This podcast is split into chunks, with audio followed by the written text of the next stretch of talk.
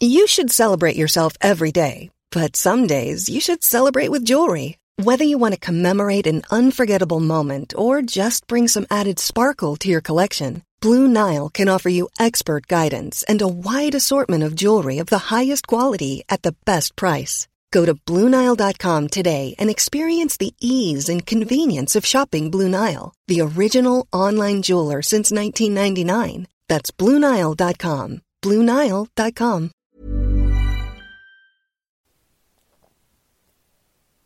Hej innebandy Sverige! Välkomna till det 30 avsnittet av Fredrikssons innebandypodd. Det här avsnittet är helt otroligt om ni älskar innebandy. Oj vad vi pratar! Vi är faktiskt fyra stycken som pratar innebandy. Det är Mikael Linkvist, Bruno Lundberg och Ulf Andersson. Alla med gedigen bakgrund av innebandy under väldigt många år. Vi kommer prata om Thomas Brottman, vi kommer prata om Djurgården, vi kommer prata Thorengruppen, vi kommer prata om domare, vi kommer prata om tävlingskongressen, vi kommer prata om världens galnaste tv-kommentator som är innebandykommentator. Ja, nu är jag så himla sugen på att sätta igång det här programmet. Vi kör direkt. Välkomna till ett nytt avsnitt.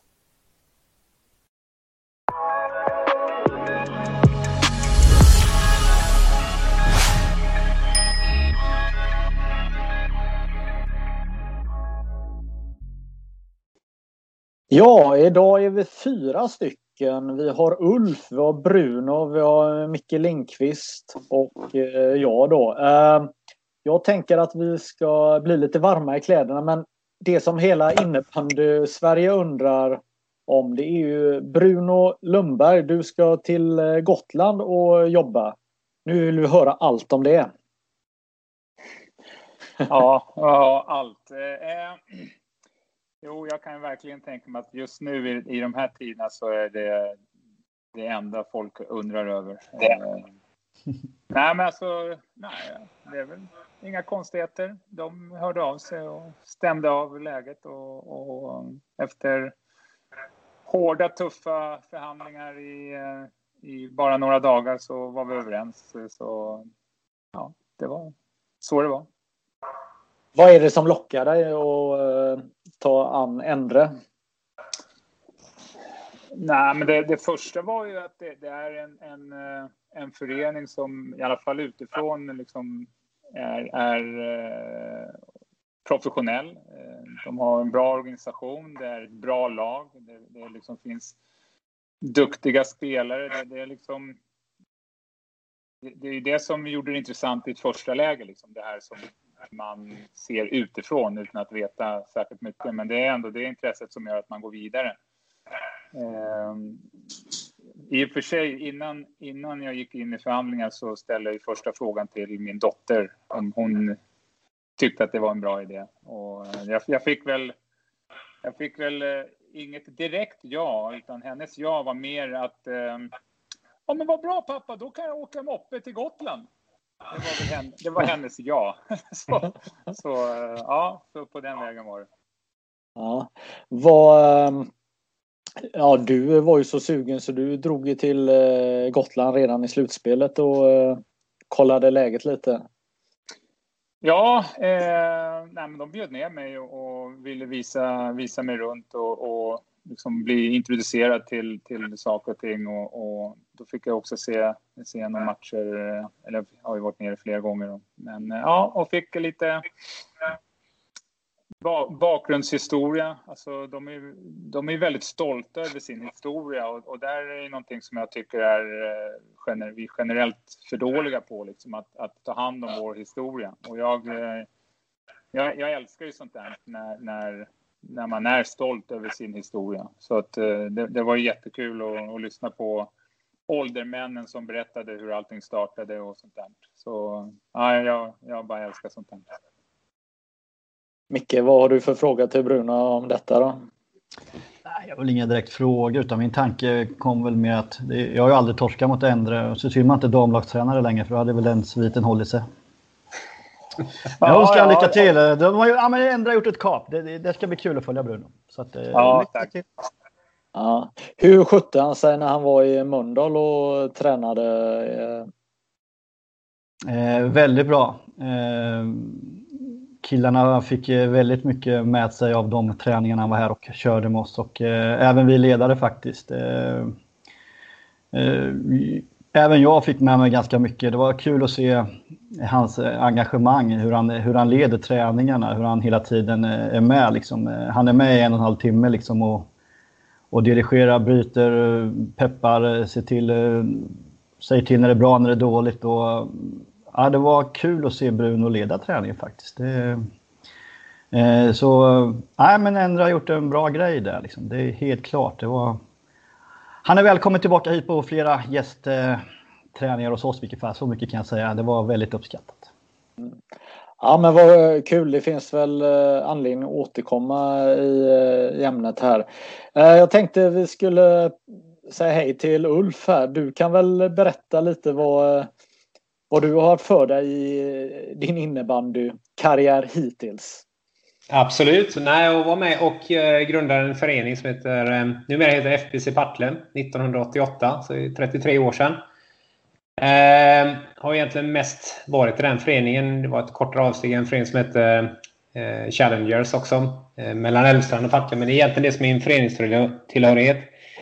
Sen har jag suttit i Svenska innebandyförbundets styrelse i fyra år. Eh, ansvarig för landslagsverksamheten två år. Eh, VM faktiskt eh, året och Niklas Ide fick prova att nöta bänk i Oslo. Och även i Prag året innan. Eh, så det hade jag. Och sen har jag varit eh, ansvarig för tävlingsverksamheten i två år och eh, kassör ett annat. Suttit i Sexförbundet i Göteborg. Som alla andra som började på den tiden som har jag varit både tränare och spelare och domare och ja, allt möjligt. Jag tror till och med jag dömt dig, Magnus. Med begränsad framgång. Så att, eh, det är min Jag har haft Micke Lindqvist som tränare i min egen förening också en gång i tiden. Det var grejer det.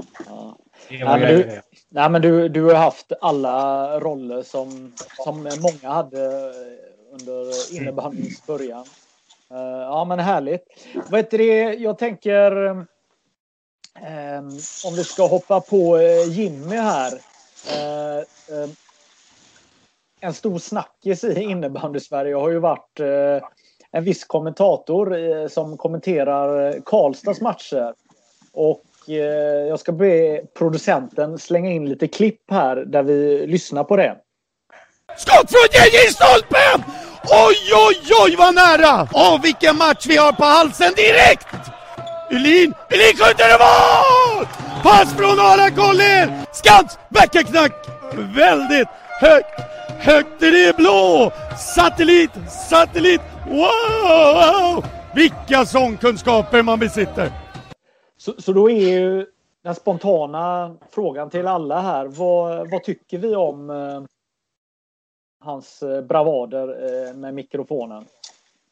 Alltså jag tycker ju som så här att eh, Eh, jag, när jag hör de här inslagen så tycker jag ju att det är ju en... För det första så ger det ju uppmärksamhet i innebandyn. Det, om man ska vara lite ärlig så är det ju egentligen det som har gett rubrik under hela säsongen. Eh, och det är ju, jag tänker det riksmedia och så, och det är ju lite kanske symptomatiskt för var vi är någonstans. Eh, hans engagemang och det kan jag nog tycka är roligt när jag hör det ett par, tre minuter sådär. Men jag hade ju aldrig pallat med att höra det en hel match. Det, det är väl min egna, men jag kanske är för old school. Nej, jag, jag, jag, jag, håller med där. En målkavalkad på några minuter, det, det, det, det, kan jag sträcka mig också. Men 3 gånger 20 det pallar inte jag heller med. Liksom. Eh, men jag är glad att det var många som gillade det och som, som, eh, som tyckte det var kul att lyssna på det. Då. Men eh, eh, ja, ja. Nej, jag, jag tycker väl att eh, det, det, blir en liten frisk fläkt eh, i alla fall. Och sen, sen så Sen så vet jag att det har varit kritik, liksom det här med, med eh, opartiskhet och allt sånt där. Men, men det är ju... Jag förstår ju om det är SVT som sänder att då är det opartiskt. Liksom. Då vill man förmedla någonting. Men det är bara, man kan ju gå till NHL och kolla deras kommentatorer. Det är ju... Alltså, sänds det inte på NBC eller någon av, av, av de stora så är det ju liksom hemmakommentatorer som alltid följer lagen. Liksom. Och de är ju partiska de också. Då är det klart att det kanske inte skriker satellit och sådana saker. Men det är fortfarande partiskhet i, i deras kommentering. Och jag tycker, jag tycker att det kan... Det är helt okej okay, liksom. Eh, så att ja, jag tycker att det, det, är, det är en liten frisk fläkt. Ja, Sen så gäller det kanske han ska hitta också en, en balansgång mellan att gå hårt och, och liksom kanske backa lite grann och få lite, lite mer flyt i kommenteringen så att det inte bara är liksom 100 decibel. Eh, så att, eh, men eh, jag tror att han kommer kanske bli bättre och bättre också. Så jag tycker ändå det är kul. Ja, men det är klart att han, att han kommer bli bättre och bättre. Liksom, men det är ju sådana här, jag menar, tänk att ha haft en som kommentator i en handbollsmatch. Man hade ju blivit hur stirrig som helst hemma. Liksom, där det, ofta sväng, det är handboll och innebandy, det svänger så här, liksom, eller basket och sånt här. Eh, eh, men det kanske är som Ulf säger, vi kanske är lite för old school liksom, för att inte vara med på de här nya grejerna. Men som sagt, kul, kul för de som gillade det. Men jag, jag, jag, jag har varit stirrig. så att, eh, Nej, men han, han, vet det, han lägger det på den här nivån att han även kommenterar domare och, och den här biten. Och, och någonstans så är det ju många som älskar innebandy som har åsikter om spelare och domare. Men generellt sett så kommenterar man ju aldrig domare i, i sändningar och så. Och sen Eh, kval som det har varit mycket fokus. Det har varit de här matcherna mellan eh, Djurgården och, och, och Karlstad bland annat. Där är ju lite, lite skillnad och det är ju mycket dramatiskt och sådär. Så där är det ju mer klädsamt. Men omgång 12 i en grundserie och, och kötta på så här. Det, det är väl kanske lite too much men samtidigt så har man ju sett lite kommentarer att det är en del som faktiskt har, har tyckt det har varit jättekul att titta på eh, när han har kommenterat för man vet inte vad som ska hända. Mm. Jag tycker det som ändå slår igenom är att det här har ju gett uppmärksamhet till sporten. Och jag tror att det, det jag tar med mig av detta är att vi måste ha fler sådana här vinklar, fler profiler, fler saker som ställer ut. Produkten är ju bra, men vi måste ju sätta den på marknaden. Och då gör ju Jimmy Heimer det, tycker jag. Genom att vara Jimmy Heimer.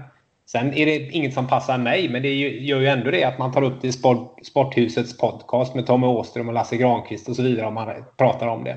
Då når det ju en annan typ av publik och jag tror vi måste bli bättre på det. Så i det perspektivet tycker jag Jimmy Heimer är klockren. Sen, jag som är redan inne i sporten skulle ju aldrig orka med att lyssna på Jag hade gjort som jag tror du sa Mikael, stängt av ljudet. Men då får jag väl göra det. finns ju en sån knapp. Jag får väl göra det då. Jag tycker även det skulle vara intressant och om man utvecklar det att ha Tänk att kunna välja när man ser, när du ser Detroit Red Wings Bruno, att välja en kommentator i utbudet som är en Detroit Red Wings supporter som bara öser på. Så, så bara du hör honom. Det har varit en utveckling som varit spännande.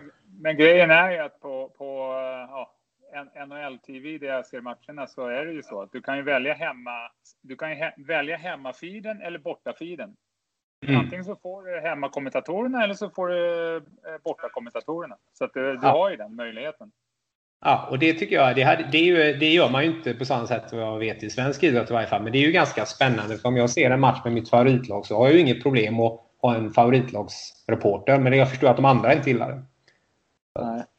Nej, jag, jag tänker på när jag har lyssnat exempelvis på Varberg när de har sina hemmamatcher det är kanske Kent Göransson tillsammans med Mattias Bult Larsson. Alltså, det är ju en sån närhet och de är ju eh, väldigt neutrala fast de ändå är på Varbergs sida. Men, men det blir ju det blir sån trygghet när du tittar på en sändning för att du vet att de har stenkoll, i alla fall på ett lag, jättebra. Och, mm och eh, jämföra det med vissa andra typer av kommentatorer de hela tiden får påminna sig om vilken sport det är de håller på med och att de rabblar eh, den här nonsensskiten med eh, att man har vunnit tre raka matcher och man har aldrig förlorat när man ligger under med 1-3 eller ja, ni vet det här mm. som de kan babbla så att nej men det är mm, intressant i alla fall. Jag tänker vi byter spår här och eh, vi är kvar i kvalet. Då tänker jag Djurgården. Eh, eh, dels så har de blivit klara för SSL nästa säsong och de är ett Stockholmslag. Och dels så har ju Thomas Brottman, han önskar dem verkligen lycka till och pikade också att eh, han önskar lycka till med sommarträningen. Vad, vad tänker vi om Djurgården innebandy kommande säsong? Jag, alltså, jag, hopp, jag hoppas att det verkligen ska kunna bli, bli något, något bra just för innebanden i, i, i storstan. Liksom. Um, men, det, men det är liksom det är ju tufft. Och, och de, de behövs, precis som alla andra nykomlingar, de behöver ju liksom värva in minst en, eh, en bra SSL-femma. Liksom.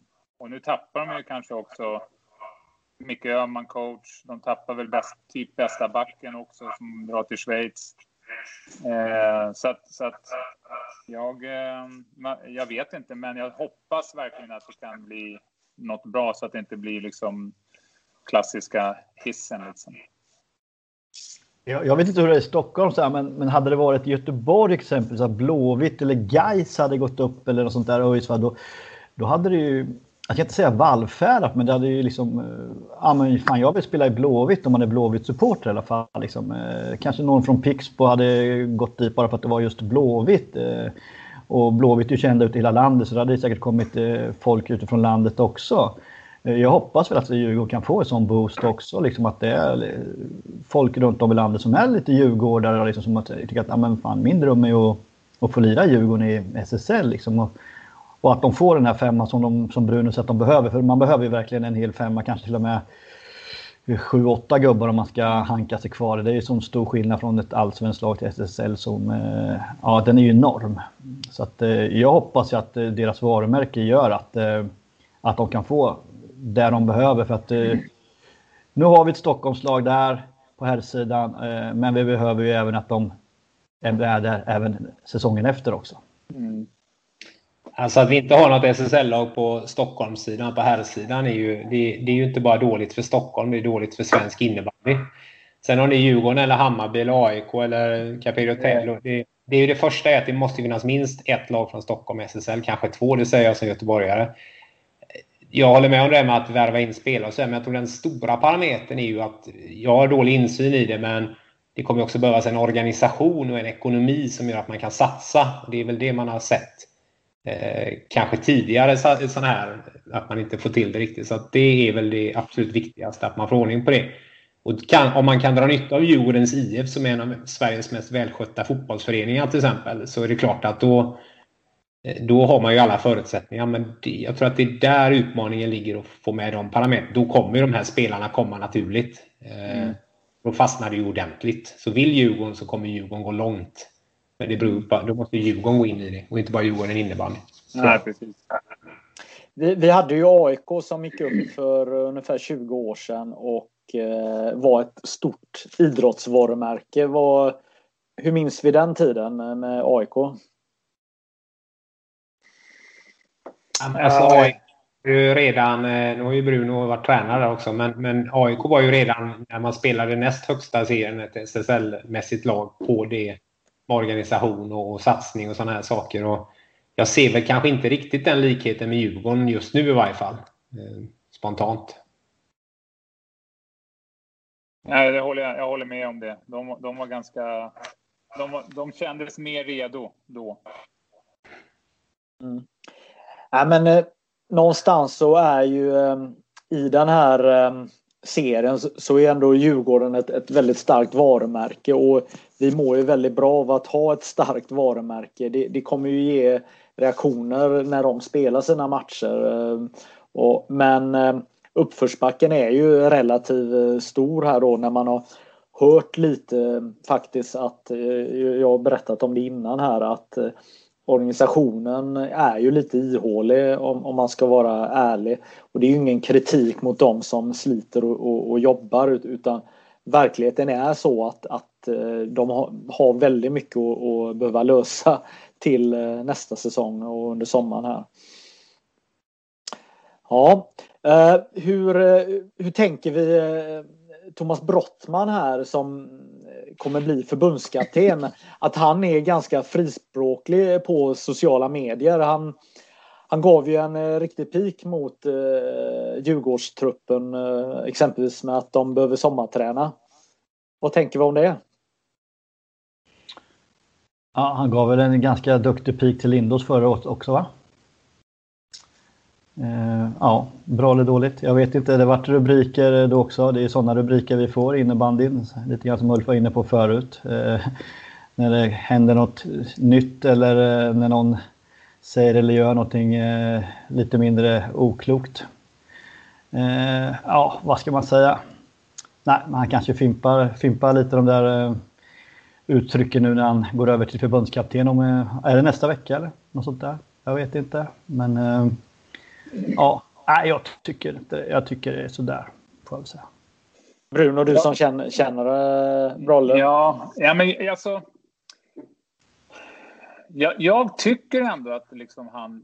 Jag tycker att han tar ställning för någonting bra. Och, och jag, liksom Lindås-grejen där, ja men det var ju lite grann för att de höll omkring, omkring och tyckte att de skulle träna det en gång i veckan på sommaren liksom och, och de skulle latcha lite innebandy i högsta ligan. Liksom. Ja, men, ja, och det är ju kanske inte dit vi vill liksom med tanke på att vi ändå har varit rätt baktalade liksom och inte riktigt kommer in i finrummen och får bra tider i tv och allt sånt där. Så att jag tycker ändå jag tycker ändå det är bra. Liksom. För någonstans, ja det kanske blir lite pikaktigt, men någonstans blir det också kanske någon sorts kravställan framåt. Och det här liksom, just den här seriositeten med, med den fysiska biten, det är ju någonting som jag har försökt implementera i nästan alla mina lag som jag har coachat. Liksom. Och, och, och, folk tycker bara att det har varit för jobbigt. Många har tyckt att det är för jobbigt. oh, men så här hårt kan man inte träna. Jo, men det kan man väl visst det. Och, och jag, ty jag, tycker att det är bra och jag tycker, jag tycker nästan det är ännu bättre när det börjar komma från en, en förbundskapten. Liksom, som, för det blir någonstans en, en, en sorts kravställan. Eh, hur den kommer ut och hur den tas emot, ja det får väl alla bestämma själva liksom, om, om de blir förfördelade av det han säger. Men någonstans så, så, så, tycker jag att det är bra. Det är bara att kolla på liksom, landslagens beep-testnivåer. Liksom. Eller nu kan, kan inte jag herrarna, liksom. men de får ju sluta springa när de har kommit över en viss nivå. Liksom. De, behöver inte ens, de behöver inte ens göra sitt bästa. Liksom. Så det, jag, jag tycker att det är inte rätt väg. Jag tycker att man hela tiden ska göra sitt bästa och göra så bra man kan. Och är, man, är, är nivån 10-9 liksom, eller vad det är, ja men då kör man tills man har 12-9 för att man klarar av det. Så jag, jag gillar ändå att det, att det pikas om de bitarna, för jag tycker att det är viktigt. Jo, jo, men kanske skillnad på, men vad hade Djurgården gjort nu då? För att de skulle bli pikade? Mm. Nej, alltså jag, de har inte sagt jag, att de tränar lite eller något sånt där. Jag har ingen aning hur bra tränad Djurgården är, så jag, jag, kan, jag kan inte bedöma det. Men jag, jag, kan nog hålla med Bruno lite grann att jag tycker vi behöver ha fler representanter i idrotten som faktiskt talar om att träna hårt är viktigt i innebandy också. Eh, och det tror jag är en del i faktiskt att det är så svårt också att fastna ordentligt i SSL. Det är ju liksom att de lagen är ju i regel bättre tränare kanske. Kör hårdare och har bättre förutsättningar också ska man tillägga. Men huruvida Djurgården har dålig eller bra fys eller behöver träna med, det har jag ingen, jag har ingen kunskap om det. Sen tycker jag faktiskt inte det är så viktigt om Brottman är förbundskapten eller tränare i Falun. Är det som så att det är dåligt där, då, då, tycker jag vi behöver representanter som vågar säga det. Lite mer debatt och lite högt i tak, det, det tror jag vi mår bra av. Sen är det klart om det är felaktigt påstående, då, då, är, då är det ju en annan femma. Men jag har ingen, jag vet inte. Det vet ni säkert bättre. Men finns det områden som vi inte ska tycka till om? Alltså ska man inte lägga sig i eller vad, hur tänker vi? Jag tycker det här är en sport som behöver mycket, mycket mer debatt. Och att det ska vara okej okay att säga vad man tycker, även om man inte alltid har rätt. Eh, debatt och högt i tak och våga säga vad man tycker utvecklar i alla organisationer. Och jag tycker innebandyn på sätt och vis har blivit en debattlös eh, det är alldeles för lite debatt om jämfört med vad förut. Så att jag välkomnar bara det faktiskt. Vad är det som har gjort att det har blivit så då, tänker du Ulf? Ja, jag vet faktiskt inte. Jag tycker det är en, eh, jag skulle vilja sträcka mig så långt utan att visa att det är lite en kultur som har utbrett sig. Att man, man ska inte sticka ut och man eh, har inte några spetsiga kommentarer. Och jag tycker att det kommer lite uppifrån också. Eh, så att jag tror att liksom Förr om man tittar för en eh, 15-20 år sedan så var det väldigt många föreningsledare som var ganska spetsiga. Eh, på hög nivå. Som vågade sticka ut. Kenta Sjögren höll ju inte igen om han tyckte någonting till exempel. Och så vidare. Och det, jag tror det är bra att titta med inom andra idrotter. Det, är inte som så att Niklas Wikegård håller igen direkt med vad han tycker om en tackling eller inte i hockey. Jag tror att det ändå utvecklar, det skapar en debatt. Det innebär inte att Wikegård har rätt jämt. Det innebär inte att Kenta Sjögren hade rätten. Men det skapar en debatt och debatt utvecklar och det oliktänkande är viktigt i alla organisationer. Jag tycker vi har tappat det lite grann. Det är, det är min starka åsikt. Och jag tycker jag märker det själv också när jag tycker spetsiga saker att då hade jag nästan förväntat mig att någon blir irriterad på mig. Men det är ingen som blir irriterad utan det blir ofta tyst istället. Och så händer ingenting. Jag hade hellre velat se fler som blir irriterade på uttalanden för det, det utvecklar. Eh, varför vi har hamnat där, det, det kan jag inte riktigt peka på en specifik orsak men jag tycker att det är så i alla fall.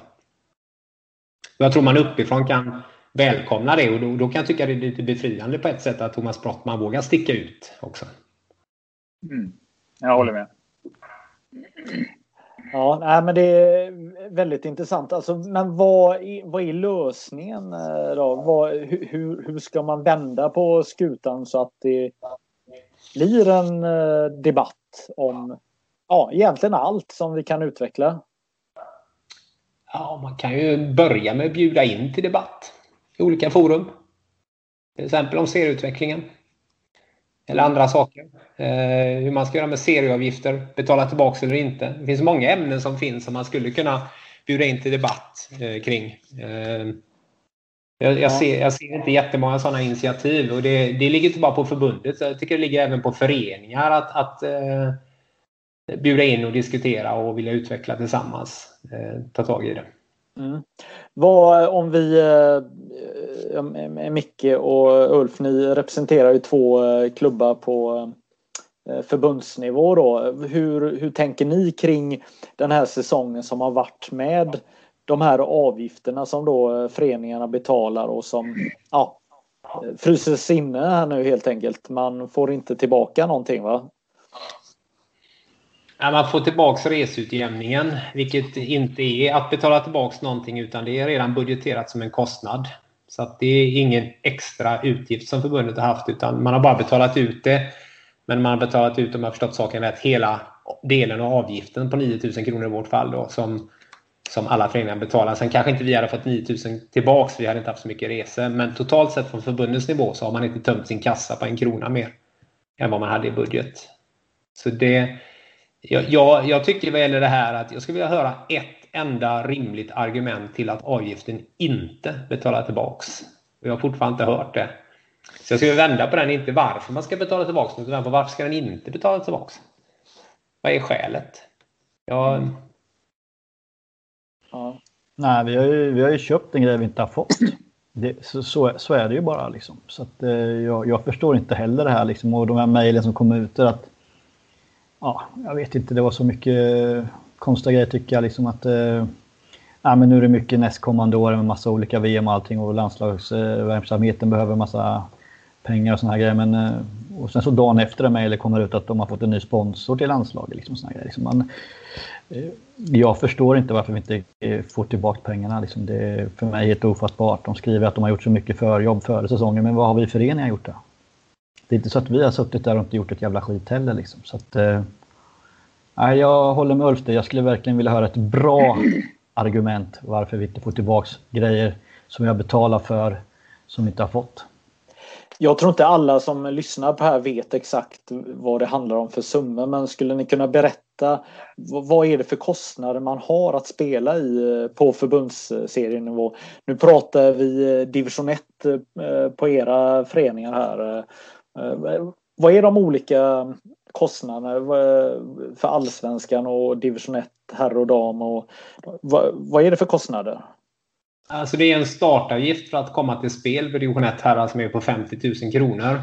Jag är inte jättesäker på vad den är på allsvenskan dam och allsvenskan herr. Jag tror att det är 55 för allsvenskan herr. Den har ju i och för sig spelats också, men jag tror det är, det är 50 000 på allsvenskan dam tror jag också. Jag är inte säker, men på division 1 herr är det 50 000. Sen är det domaravgifter eh, som man betalar för 4-5 omgångar man spelar. Det är 4-5 tusen per match.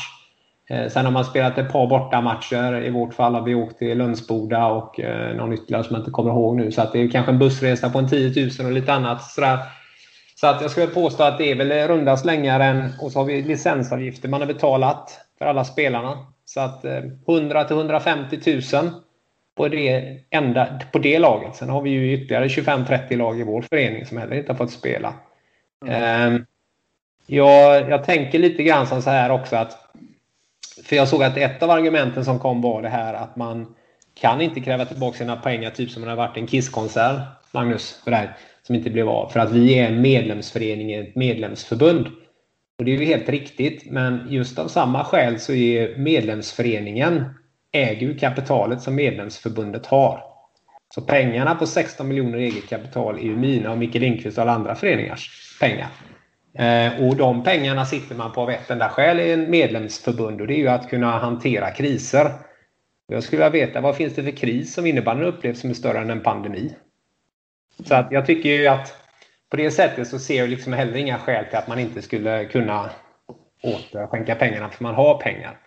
Och på det sättet får man ju ut i verksamheten. Och eh, Föreningen kommer att ha ett stort jobb att jobba med att få tillbaka ungdomar och spelare. Jag tror kanske inte så mycket ungdomar som de här, division, de här seniorspelarna på lite mer motionsnivå, lite längre ner. Få dem motiverade. Där kommer man behöva jobba mycket med medlemsavgifter och få dem, hur ska man vilja betala en medlemsavgift på 3-4 tusen igen när man inte fick spela förra året och så vidare. Så att det kommer ju bli en utmaning och de pengarna skulle kunna göra nytta i föreningslivet för att få fler utövare att komma medlemmen och utövaren till godo. Det är ju inte jag och Mikael och våra föreningar som ska sitta på de pengarna heller. Utan vi ska ju använda dem för utövarna. Och det är ju det jag kanske är mest beklämd i den hela den här diskussionen att man inte... Jag känner inte att jag hör det när representanter pratar om det i varje fall. Att det är viktigt. Mm, nej. nej, det är ju, jag försöker briljera här lite med mina mattekunskaper här och då räknar jag 50 000 per, per lag och det är ju 12 lag. Det borde ju innebära att det är 600 000 kronor in per serie då och vi har ju några olika serier på förbundsnivå så det är ju relativt mycket pengar faktiskt som, eh, som eh, spenderas och eh, mm, men det, jag, ja. jag, har en liten fundering. Är, har, har förbundet permitterat? Ja, tror jag. Det är en väldigt bra fråga. Jag är inte säker på det, men jag tror att det är så att eh, jag tror att förbundet har tagit emot bidrag från Riksidrottsförbundet för pandemin. Och ett krav som Riksidrottsförbundet satte upp för att man skulle få de bidragen var just att man hade permitterat folk. Så det borde indikera att man har gjort det. Okay. Eh, jag tror det, men jag vet inte. Men det är en ganska intressant eh, fråga, ja. Nej, för det, det är liksom... Det är många sådana här bidragsförbund liksom. De, de struntar i de här sakerna för att de får ju bidragen så att de kan ju rulla vidare oavsett. Det handlar om hur de gör ett bra jobb. Är du en firma så, så handlar det lite grann om att du måste sälja saker för att du ska kunna överleva. Ja, nej, men nu kan vi inte sälja så att då måste vi permittera. Men det är i de här lägena, om de inte har gjort det så är det också jävla illa och det ser inget bra ut om det inte är gjort. Och så, så behåller man pengar när man inte ens har permitterat. Så det var bara därför jag undrar. Jag, jag vet inte, jag, ställer, jag bara kastar upp bollen. Liksom. Nej, det, men det är en bra, jag tycker det är en bra grej du kastar upp. Dels är det den, så att förbundet får ju intäkter dels från RF, normalt sett bidrag för att bedriva tävlingsverksamhet. Det har inte gjorts. Förbundet får extra bidrag, tror jag, sannolikt för att det pågår en pandemi, extra stöd för att kunna bedriva en verksamhet som inte görs. Mm. Och man tar in anmälningsavgifter för att bedriva en verksamhet som inte bedrivs. Mm. För mig låter det lite konstigt i mina öron. Så hade jag inte kunnat göra på mitt företag när vi jobbar mot våra kunder. Och för mig handlar inte det så mycket om man är en medlemsförening, en medlemsförbund eller ej. För med den analogi, om man har den analoga diskussionen, eller analogin i diskussionen så skulle man ju då kunna inse att de här pengarna är ju medlemsföreningarnas pengar. Mm. Det... Ehm, ja. Vad, ja, du pratar ungefär eh, runda slängar 150 000 kronor. Var det det du sa ungefär eh, att, att ni har betalt för Alltså det är mer för att vi, det ska jag ju inte hymla med heller. Vi har ju ersättningar på ledare och så vidare. Och någonstans så är det ju som så här, ska jag dra en väldigt dålig liknelse då, så är det som så att om jag bestämmer mig för att flyga till Gran Canaria från Landvetter flygplats och jag blir avsläppt i Köpenhamn så innebär det inte att jag tycker att jag är nöjd med min produkt och ska ha, 20, ha fått 20% av värdet. Jag går runt i mina Bermuda-shorts på eh, Ströget istället för på Las Palmas. Va? Lite grann är det så. Det värdet jag eh, får är ju noll här för jag får inte genomföra en serie. Jag blir ju kvar, dessutom i vårt fall har vi blivit kvar en serie som vi tycker att vi är för bra för. Det håller säkert inte koppeln med om, men vi tycker i varje fall det och vi vill uppåt och då är det ett år som är förlorat. Eh, så det är många aspekter på det. Sen en pandemi, att man har ställt in seriespelet, det är, alltså det är ju vad det är en pandemi. Här handlar det mer om att man, som någon sa, köper man en produkt så borde man ju få produkten eller så får man tillbaka pengarna. Ja. Eh, eh, det är ju rimligt. Ja, jag vill komma också till eh, det här. Vi badar ju inte i pengar inom innebandyn men om du skulle kunna förklara lite vad, vad kommer de här intäkterna som ni ändå måste ha för de här 150 000? Jag tänker medlemsavgifter är väl en del då för eh, herrlaget om vi pratar herrlaget då. Men, men vad är det för andra typer av pengar som, som, eh, som ni har kämpat in? Ja, jag vet inte. Det, det, det är som du säger, vi är ju en förening. Vi har ju sponsorer givetvis. Eh, de påverkas ju av en pandemi. Eh, och om inte vi kan ge produkten tillbaka till dem så är det inte rimligt att vi får lika mycket betalt av dem till exempel. Eh, även om de flesta ställer upp för att liksom andra skäl kanske.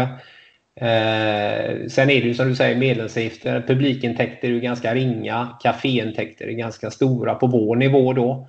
Eh, och så är det ju bidragsverksamhet, det är ju egentligen det som man får in pengarna på. I övrigt så får man jobba med olika evenemang. Så fungerar det ju en, en breddförening som först och främst vi är.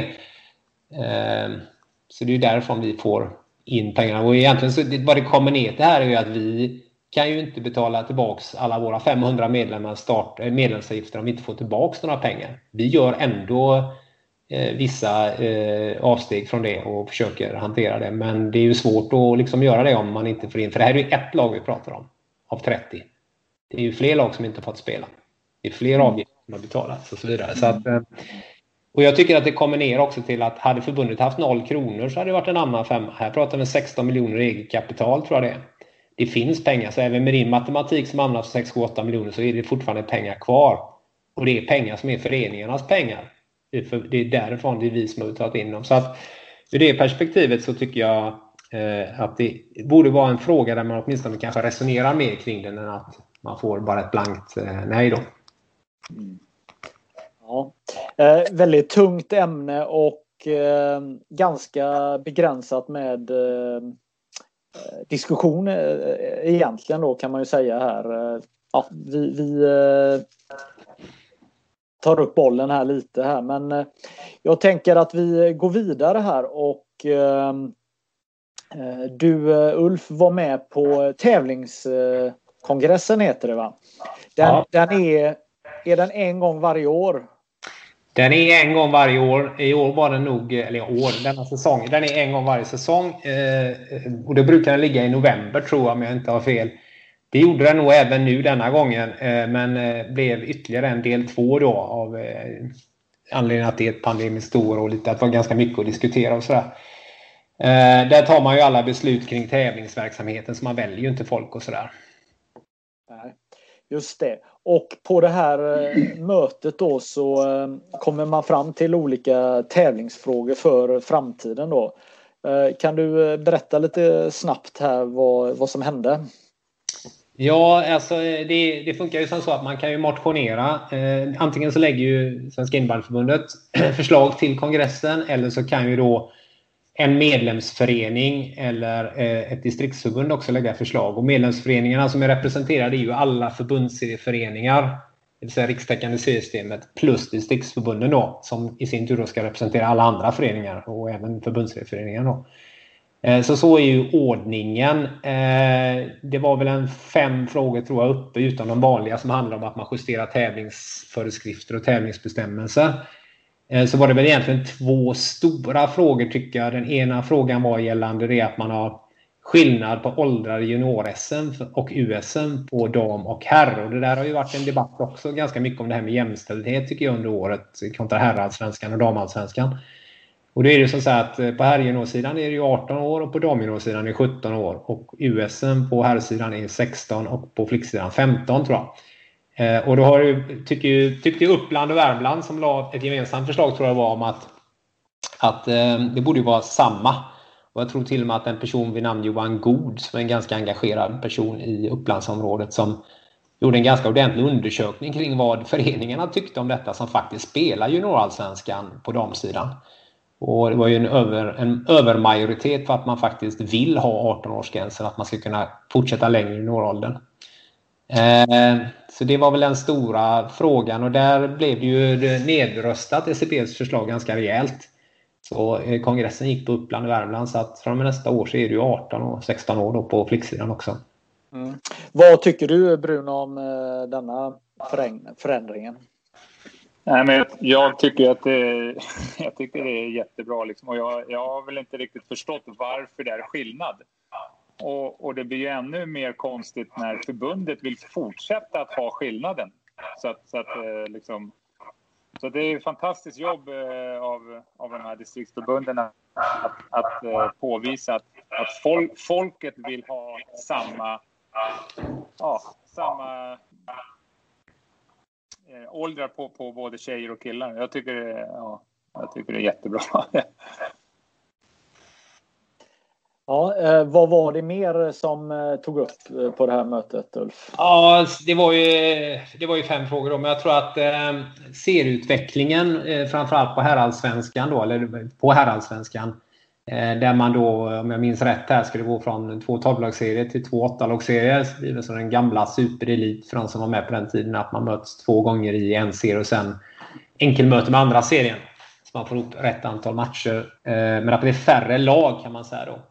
Eh, det blev ju faktiskt återremitterat lite under rubriken Gör om arbetet hemläxan. Ehm, så det var, gick ju inte igenom kan man säga. Ehm, men om man eh, summerar här så är det ju lite intressant att eh, förbundet, eh, hur man nu ska säga, svenska blir lite överkörd av innebandy-Sverige på ett par frågor här. Eller hur, hur ska man tolka det? Ja, men det var det överkörde. Jag, på sätt och vis så tycker jag det är bra att man har debatten och att man eh, Eh, på det viset. Men man fick ju inte ge... Man, det var väldigt få saker man fick igenom. Eh, dubbellicensfrågan kvarstod på det sättet Svenska innebandyförbundet ville. Serieutveckling inte. JSM, USM inte. Spelformer, grön och blå nivå inte. Eh, så att det var ju liksom... Det var ju överraskande många saker kan man tycka som faktiskt inte blev som ett eh, nationellt förbund eh, så att säga, yrka bifall eller avslag på då, så, så, så följde man inte deras rekommendation. Då. Det kan jag tycka är eh, lite anmärkningsvärt. Ja. Ehm, och jag kan tycka också kanske att mötet höll på, höll på väldigt länge ehm, och jag tyckte att det var en bra debatt och många som tog ton och många som hade åsikter, vilket jag sa förut, jag gillar det. Tycker det är bra. Ehm, kanske tycker att man inte ska ha det på ett beslutande möte och en tävlingskongress utan man kanske ska ha helst jobbat igenom sådana saker eh, innan och så kunna, kunna komma mer och snabbt på beslut. Då. Ja, just det. Eh, jag tänker ditt damlag som du eh, hade hand om Bruno den här säsongen. Hur, hur har tjejerna mått under den här, den här säsongen när de inte har fått spela? Ja, men det, har, det har ju varit jättejobbigt för, för många. Eh, och vi har ju försökt hålla igång med, med, med fysiken och liksom där, där de, de har fått egna pass. Och, men det kom ju ganska tidigt att, att man egentligen fick köra åtta i grupp. Eh, men sen så blev det, gick det ju ner till att, att det var kommunerna fick bestämma själva. Så Södertälje kommun har ju, har ju bestämt att vi fick inte göra det. Vi fick inte gå in och köra. Så att, eh, det var ju lite, lite tråkigt. Eh, men Nej, de har haft, de har haft en, en jobbig säsong. Eh, både att, att inte få spela och sen så liksom...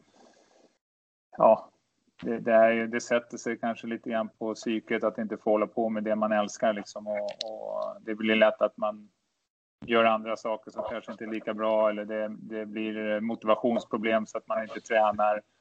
Man tappar, man tappar väldigt mycket och jag hoppas ju, jag hoppas ju bara att, att tjejerna liksom rycker upp sig och, och får, får gå in i nästa säsong med, med lite positiva vibbar och kunna, kunna träna och, och, spela och göra det man älskar. Liksom. Ja, jag såg eh, på sociala medier att de avtackade dig rätt schysst. Ja, fantastiskt. Jag, jag blir både glad och rörd när sånt där sker. Och, och det är väl lite grann... Eh, alltså som, som ledare så är det ju Ja, man, man tävlar för att vinna, vinna saker där man är. Liksom, att antingen gå upp eller man försöker vinna SM-guld och, och, alla sådana saker. Men, men den, den, stora saken som ledare, det är ju på något sätt att, att lämna ett arv till spelare. Liksom, att, att, att, att få dem att, eh, känna att de kanske har utvidgat sin verktygslåda till, till att kunna göra andra saker och bli bättre och, och nå dit de vill, liksom, även om inte då kanske jag är på plats. Så att, så att eh, av, avtackningen, eh, och det, det har liksom, jag hade också en lika fin avtackning från Tyresö eh, där, där eh, ja, jag eh, ja, man blir ju överväldigad över, över den responsen att de har tyckt att det har varit så bra. Liksom. Så jag, är, jag blir bara glad och rörd. Jättekul. Ja. Uh, du fick lite Pepsi Max uh, burkar hur, hur, hur, många lock fick du och hur många dricker är kvar? Ja, jag fick ju faktiskt fem plattor. Uh, så jag tror... Uh, men jag har dragit ner rätt, rätt bra så att jag tror att det är i alla fall en tre, tre och en halv platta kvar fortfarande. Så det är en hel del kvar. Ja. Vad, jag tänker Ulf, ni som spelade i division 1 på herrsidan och verkligen, verkligen ville gå upp i allsvenskan. Det känns väl nästan som en eh, dubbel förlust att eh, dels inte få spela och dels inte ha möjlighet att, att gå upp. Nej, men det är ju precis som du säger. Det, ju, eh, det blir ju någon form av dubbel bestraffning. Eh, sen är det ju så att en pandemi är en pandemi, så att man inte kan spela, det, det har jag full förståelse för.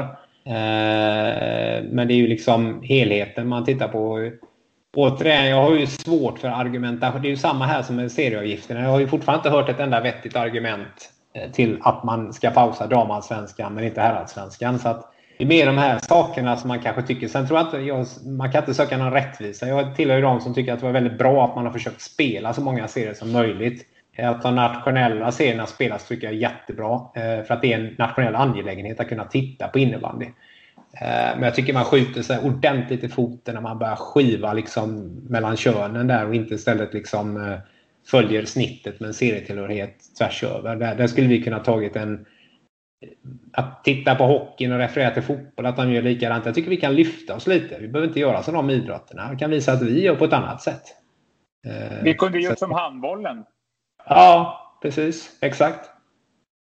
Så, um, Ja men det Bruno är lite intressant för att eh, inomhussporten har ju lite tittat på varandra här nu eh, i de här olika stegen som har hänt under den här säsongen när man har stängt ner och sådär och det är ju lite intressant. Hur gjorde man i handbollen?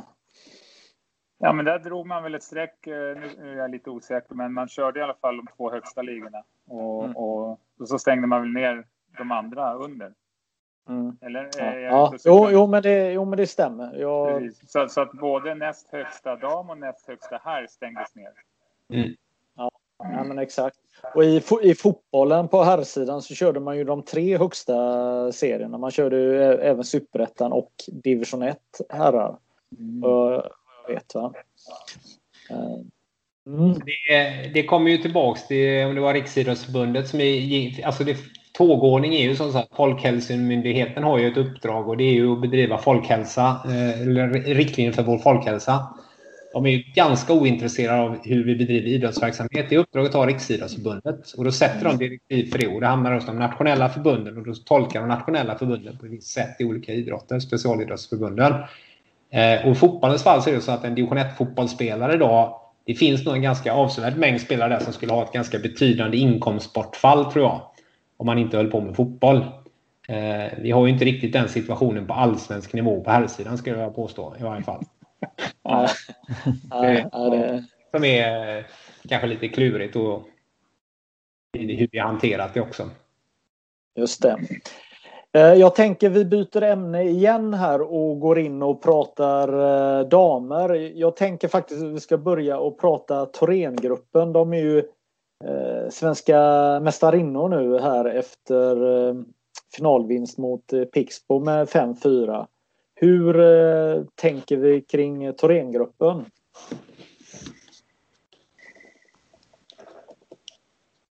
Ja, vad menar jag? Alltså finalen tyckte jag det var, det var inget snack om saken. Det var ju liksom Thorengruppen mot Lara Heni ungefär. Liksom, eh, fantastisk målvakt där Pixbo Wallenstam har. Ehm, kanon alltså. Jag, jag gillar sändningen, jag gillar matchen och allting men det, det, var ju liksom eh, i mitt perspektiv i stort sett ett lag som, eh, som, var, som var mycket bättre. Så siffrorna 5-4 är ju ganska smickrande för, för Pixbo måste jag säga. Eh, sen är det ju det här med allting som hände med Iksu förra året och eh, att, de, att det blev Thorengruppen istället. Men eh, det kvittar för mig vad de heter. Det är ett fantastiskt innebandylag de har. Det är liksom fantastiska tjejer och ledare och allting. Och de har ju... Jag tycker de har gått i bräschen för mycket bra i år också. Inte bara på innebandyplan utan även eh, vid sidan. Då. Jag vet eh, det var bland annat de som eh, började med att säga till sina landslagstjejer att nej, ni håller er hemma här liksom. Eh, vilket jag tyckte var, var snyggt gjort då liksom och, och fick med sig alla. Och det, det blir lite intressant att se. Vi har ju snart ett herrläger också. Liksom. Vad, vad händer då här om tre veckor? Liksom? Kalmarsund, Falun, Storvreta och, eh, och de här som har haft lite smitta nu här på slutet. Liksom, och såna här grejer. Vad man hör till och hur det är, liksom, vad, vad händer med det läget sen då? Liksom? Kommer det bli ett läge där också? Men nu gick jag från de, de matcherna, förlåt. Men äh, jag tycker de har gjort mycket bra i år och värdiga segrar. Bara ett stort, stort grattis från mig. Ja, vad tänker ni andra? Nej, jag, eh, jag tycker de har gjort ett, eh, ett bra jobb. Det är ju det är ett, ett bra lag. På de har ju liksom jättebra spelare på varenda position. Ehm, jag kan väl tycka att eh, jag tycker att Pixbo satte sig i ett bra läge, men sen så tycker jag att de inte spelade ut situationen på ett bra sätt och tillät Thorengruppen att nypa tillbaks i, i, i Ja, var i tredje perioden. Mm. Vad skulle de gjort då, tänker du då? Nej, men jag, jag, jag, tycker att de började slarva och de började chansa på 50-50 bollar som de förlorade. förlorade liksom, och då, ja, då I, vilka, jag, i, I vilka situationer menar du då? Alltså... Ja, det, det, är, det är några mål som, som uppkommer på grund av att man chansar lite grann på att man ska vinna bollen fast man inte gör det så att man hamnar på fel, på fel sida och sen så, ja, så lägger de in bollarna. Och det är för bra. Du, får, du måste ju vara måste vara hundraprocentig i dina, i dina värderingar och, och, hur du väljer att göra ute på banan för att hålla ett så pass bra lag borta. De gör ju det ganska bra tycker jag till att börja med. Ja, jag tror gruppen har mycket boll och de sätter ganska bra press. Eh, men, men jag tycker att eh, Pixbo hade ingen riktigt plan för den, för den pressen. Eh, och, och då till slut så, så kommer väl de här misstagen på grund av att eh, det blir lite, lite för jobbigt. Då. Men jag tycker Pixbo gör en, en bra match eh, ändå. Men Thorengruppen, jag håller med, jag håller med Koppen, de är ju värdiga vinnare, det är inget att snacka om. Ja, om vi bara håller kvar kring det sportsliga. Det blev ju någon form av avgörande. Det, det står 3-1 och, och Pixbo har stått emot ja. hela perioden och så är det sju sekunder kvar och ja. det blir ett blir ett inslag och så slappnar man av på något sätt att man har, ja vi har klarat det. Ja. Och så släpper det, man. Det, det, är egentligen där de förlorar matchen. Att, att, där får ju Thorén, de får ju blodad hand och, och får tron på det liksom. Och, och Pixbo går in i, i omklädningsrummet med liksom ett, eh, ja vad fan. Så, så den, eh, ja, den där är ju otroligt slarvig att den får gå igenom. Eh, hur kan man eh, jobba bort eh, den typen av, av, saker? För det är ju inte helt unikt för Pixbo. Man har sett andra lag som på något sätt slappnar av efter en utvisning eller eh, konstant tryck mot sig och, och, när man tror att man kan andas ut och, och, och så blir man straffade. Alltså vad, hur, hur, eh, hur ska man prata med spel? Alltså vad, vad kan man göra? Hur, hur ska man tänka? Ja, det där är väl ganska situationsbaserat skulle jag väl tro, men, men det, är, det, det händer ju liksom inte bara i innebandy, bara att jag tror att innebandy har, har mindre, mindre koll på de här bitarna. Liksom. Eh, det, det händer ju även i hockey, liksom, bara där, är, där är fortfarande spelarna tillräckligt skolade så de förstår ju de här situationerna och, och momentum shifters och allt sånt där. Liksom. Men, Eh, innebandyn är inte riktigt eh, där på många, många sätt. Eh, men liksom där, alltså sju sekunder kvar, leder med 3-1. Alltså där, där ska man ju liksom... Där, får, där går, gör man ju allt för att det inte ska hända liksom. Och det, någonstans är det helt ofarligt med, ett, med ett, eh, ett eh, frislag i hörnet. Så det enda du behöver titta på det är ju på alla andra spelare som inte har bollen. Liksom. Nej, exakt.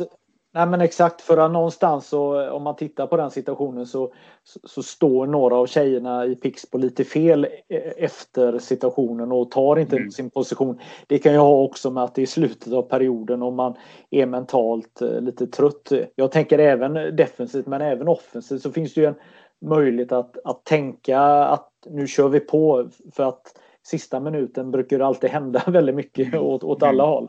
Mm. Ja, nej, det är...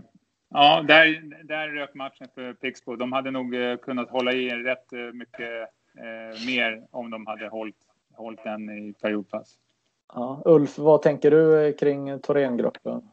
Ja, alltså jag, jag ska inte lägga mig i det taktiska spelet som Bruno gått igenom. Det är han ju bättre på. Men jag tycker till början tycker det var en bra match. En bra produkt. Sändning. Alltså, sändningen är ju väldigt bra till början med. Det kan vi ju prata om. Men jag tycker att det produkten på planen är bra. Det är två lag som går för det. Det gillar jag. Jag tycker jag har sett alldeles mycket innebandy de sista åren när man står och drar bollen i sidled 40 gånger på backarna. Utan de här lagen går för det. Och Pixbo bjuder faktiskt verkligen upp till dans fast man möter Sveriges säkrast bästa innebandylag. Och det tycker jag de ska ha all credit för faktiskt. det är, jag frapperades över farten och fläkten i matchen och när jag swappar över och ser en allsvensk fotbollsmatch så, så undrar jag vad långsamt det går. Liksom. Så att, i den matchen. Så jag, jag, tycker det var en bra innebandymatch eh, på alla sätt och vis. Sen vad gäller Team Thorengruppens uppkomst eller inte. Jag, jag tycker på något sätt att det hade varit värre om de här tjejerna hade startat om och, och kört i, division, eh, eh i en annan serie, Allsvenskan eller division 1 och sådär bara för att man vill vara kvar i, i Umeåområdet eller så. Så att jag,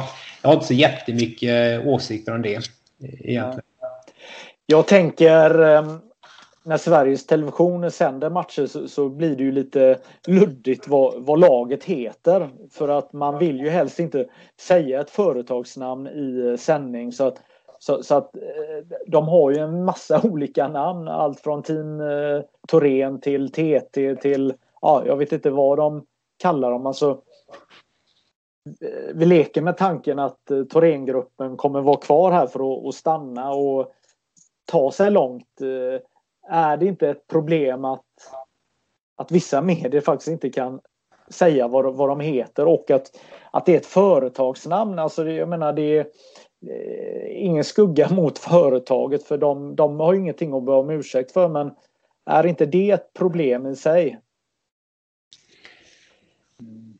Det kan det kanske vara. Men vad hette Täby när de hette Caperio? När det, när det sändes? Sände, hette de Caperio Täby eller hette de bara Täby? Då? Ja, jag tror väl Täby tror jag de hette. Ja, men, men, jo, men hur, sa, hur sades det? Det, är liksom, hur sades det i tv om det var på, på sporten? Det kommer inte jag ihåg. Liksom. Nej, men, men jag... nu, nu, nu hette de ju mer TG tror jag. Hela ja, tiden. TG. Ja, ja. Och ja, jag vet inte riktigt. Eh, ibland så undrar man lite grann. De, de eh, stänger ner vissa saker och de tejpar över vissa saker och ibland så rullar det bara på som vanligt. Och, jag, jag, vet inte riktigt hur, hur jag ställer mig till det där. Nej, jag tänker förr i tiden, i, viss, i vissa fall så har man ju nästan glömt av att företagsnamnet är ett företag och man istället tror att det är ett idrottslag. Mm. Eh, jag tror att Saab fanns väl som Saab, bara handboll, för när jag växte upp då, då stod det Saab liksom. Mm. Så att jag, jag tror det handlar lite om vilken perception eller vilken uppfattning man får kring det.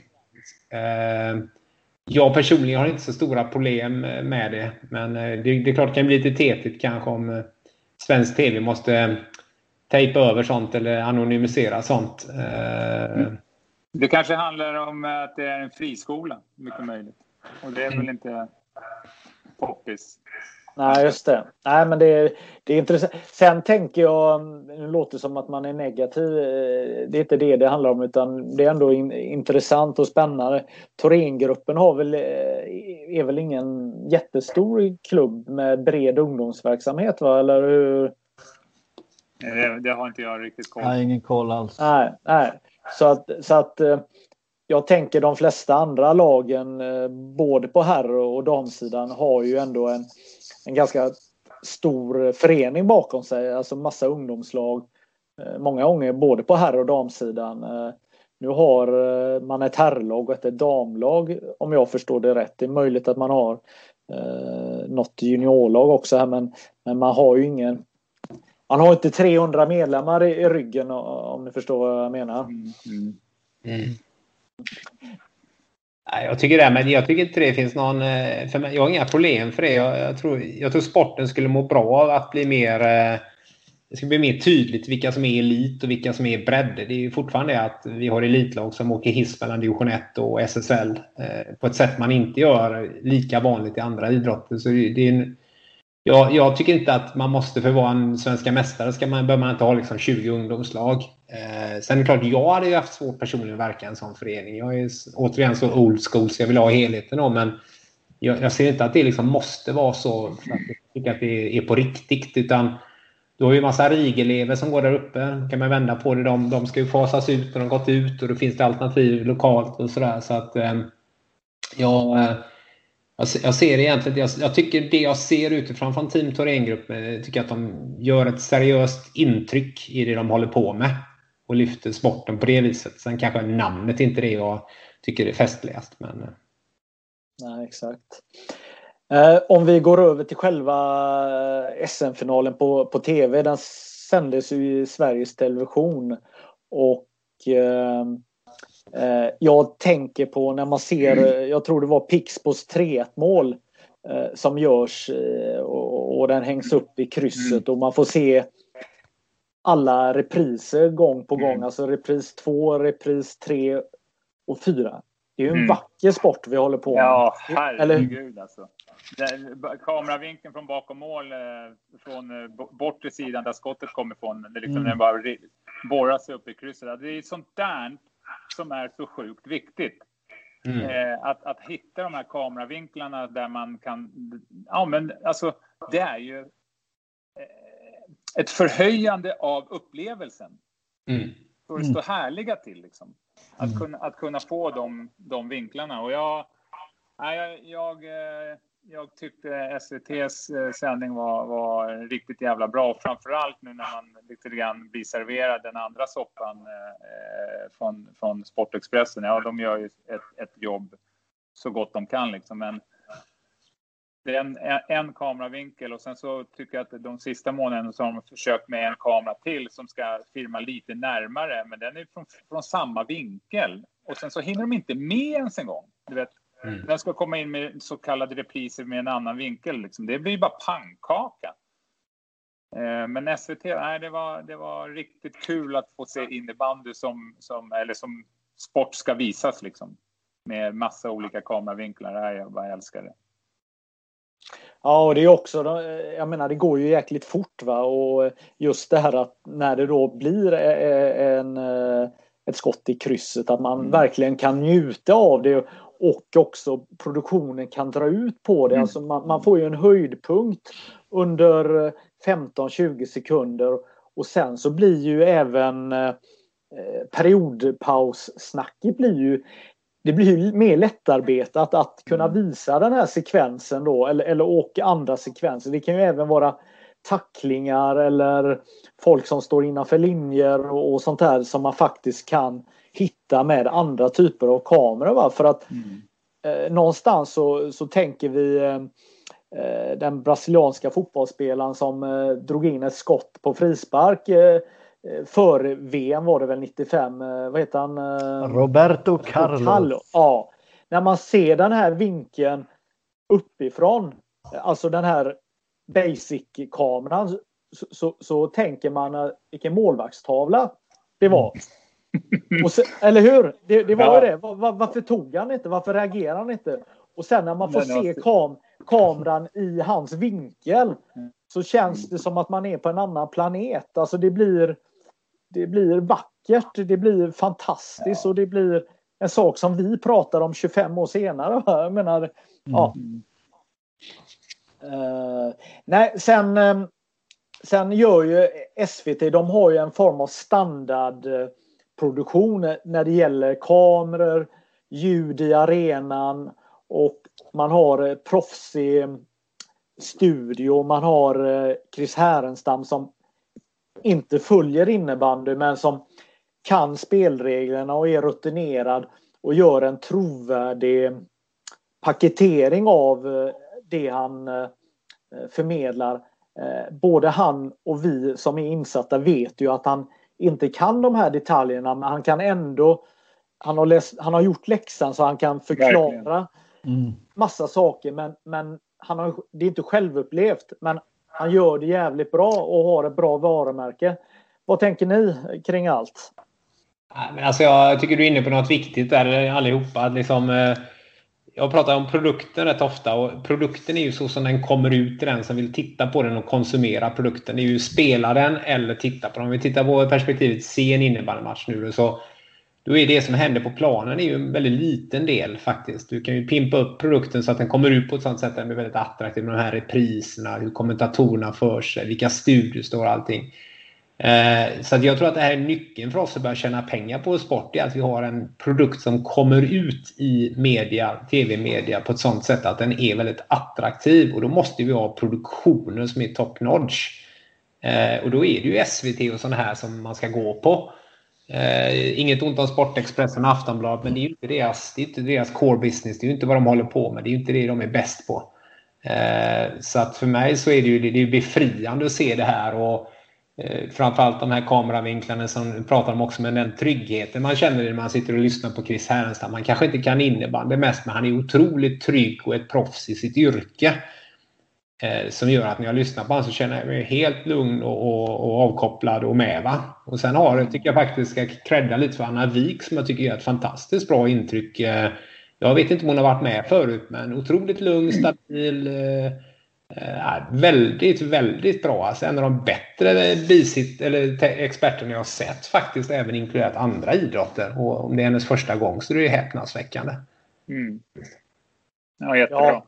Nej, hon var eh, fantastiskt bra. Det är väldigt trovärdig och väldigt insatt och nära.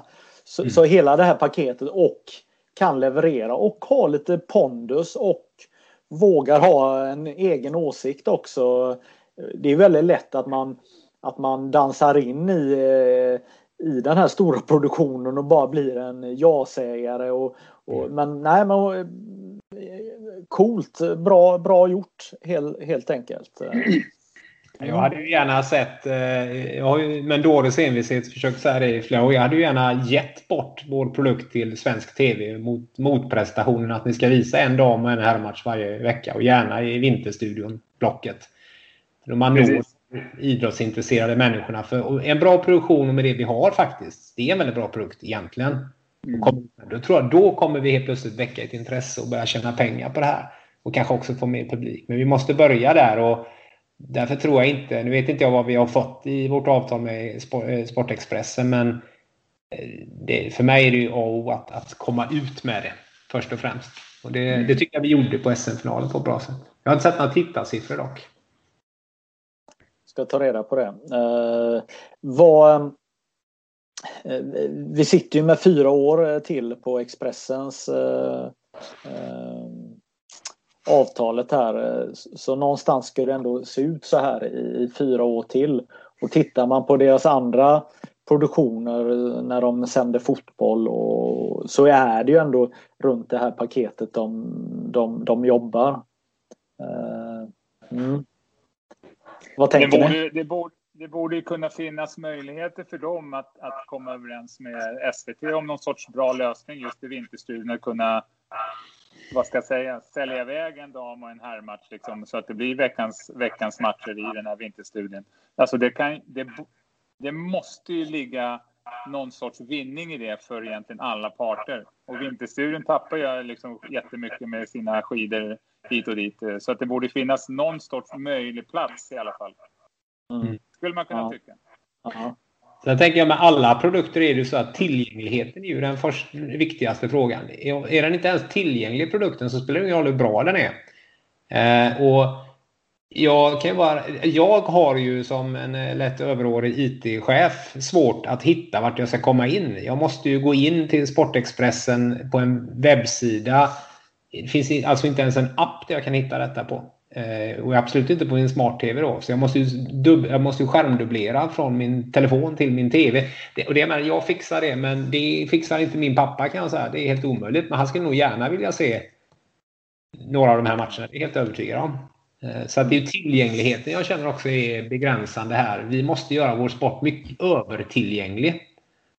Att den ska... Eh, eh, eh, alltså på Sportexpressen är ju det är bra att allting sänds. Ja, det är bra, men det är ju liksom lite mer för oss som redan är på plats. Det är mm. liksom, för, att, för att det ska bli någonting så måste det ut till gemene man. Och, och det här har jag varit inne på förut. Liksom, vi i Balro, vi sågs ju mer i rutan i, på, på, på tv än vad man gör idag. Ja. Liksom det, det, det, är ju inga, det är ju inga reportage liksom nu i TV4 eller på sporten. Liksom. Och det, det är fortfarande ändå där mycket kommer ut. Mm. Ja, men sen, sen handlar det om att ta för sig också.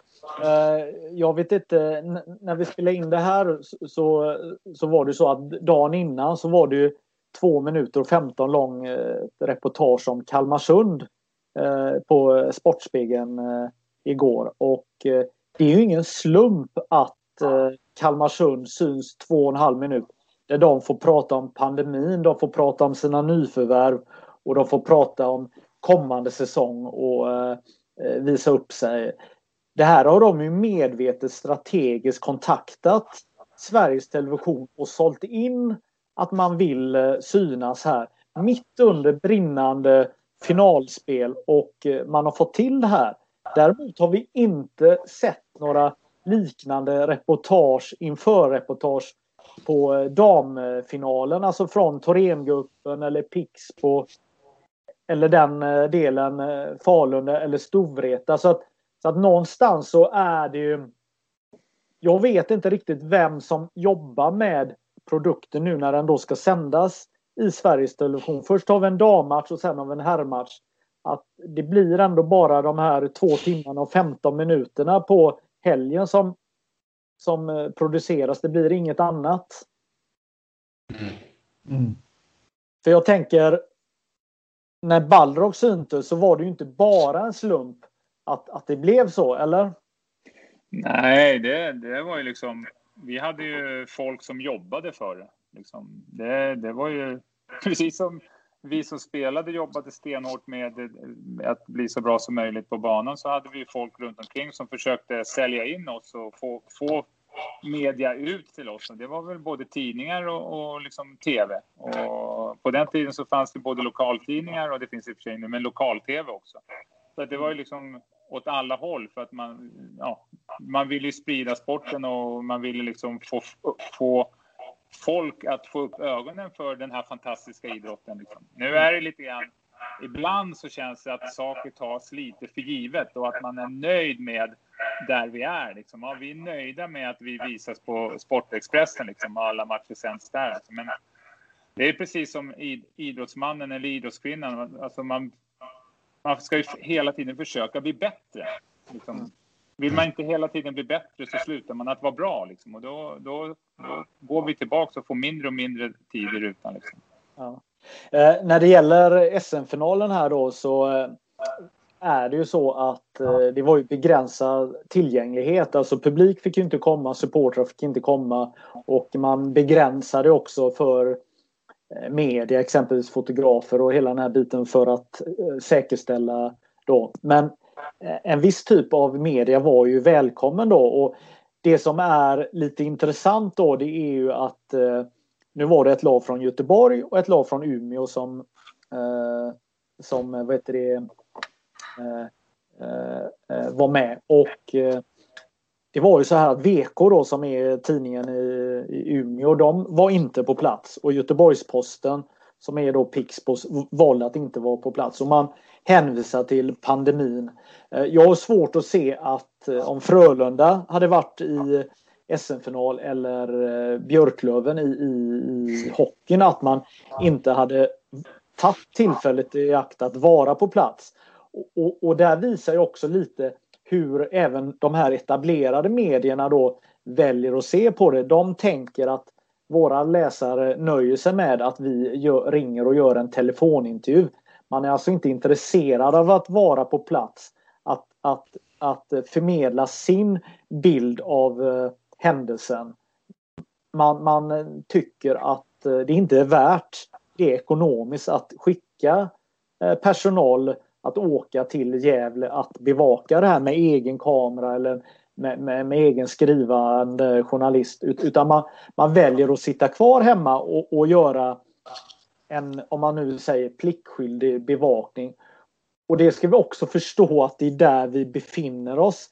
Det är inte att jag klankar ner på någonting på, på, eh, på bevakningen över eh, finalen men det är ändå den faktiska omständigheten att, att det inte är så att man vill vara på plats.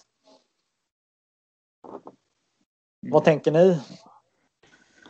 Nej, jag tänker så här att eh, jag tror inte man ska liksom bli för mycket eh, gnällig här och tycka att det är synd om sig själv utan man får den bevakning man förtjänar tror jag lite grann. Faktiskt. Och jag tycker det Bruno sa för var ganska intressant att Dels tycker jag att det fanns mer profiler på den tiden. Jag skulle nog fortfarande kunna rabbla upp eh, Balrogs första och andra femma. Jag har fullt sjå att göra det med Linköpings nuvarande kan jag säga. Även om Linköpings nuvarande två första femmor är, fem är säkert bättre än de ni hade Bruno. Så, eh, så känner jag det. Så profiler och det. Men också framförallt jag tycker Niklas Ida har varit inne på många intressanta saker. Bland annat i Sporthusets podcast här i veckan. Att liksom, hela tiden aktivt måste vi leta efter saker som blir intressanta och släppa ut dem. Kalmarsund gjorde det bra, men om alla jobbar på det sättet så kommer det skapa intresse. Eh, jag tycker vi var bättre på det för 15 år sedan än vad vi är nu. Eh, Någonstans börjar det där. Eh, och sen är det också att lyfta eh, publiksiffror och så vidare och skapa en hype runt våra event och evenemang. Vilket gör att då kommer ju media se att här finns det ett intresse för detta. Då kommer man börja skriva kring det också. Så jag menar, det är ju inte bara det. Det finns ju ett skäl till, som du säger Magnus, att Västerbottenkuriren inte åker till, vad är det, 30 mil, 40 söderut till Gävle. Eh, så att eh, jag tycker att vi, där skulle jag vilja se en media Eh, och eventstrategi på nationell nivå. Hur vi jobbar med det. Det är jag väsentligt mer intresserad av än ett antal av de andra projekten som drivs på nationell nivå just nu. Där har vi ju en eh, utmaning men också en jättemöjlighet. För produkten tycker jag vi har är bra men vi kommer ju inte ut med den. På det här Nej, men jag, jag, håller med om eh, att vi, vi, har en bra produkt, men det är samma sak där. Liksom. Det är lite grann, vi nöjer oss med att vi har en bra produkt, men vi, vi säljer inte in den. Och, och, jag tycker inte vi säljer in evenemangen kanske tillräckligt bra. Liksom. Vi, det är ju någonstans så, så, så tycker jag att det, det, det, det är ju underhållning.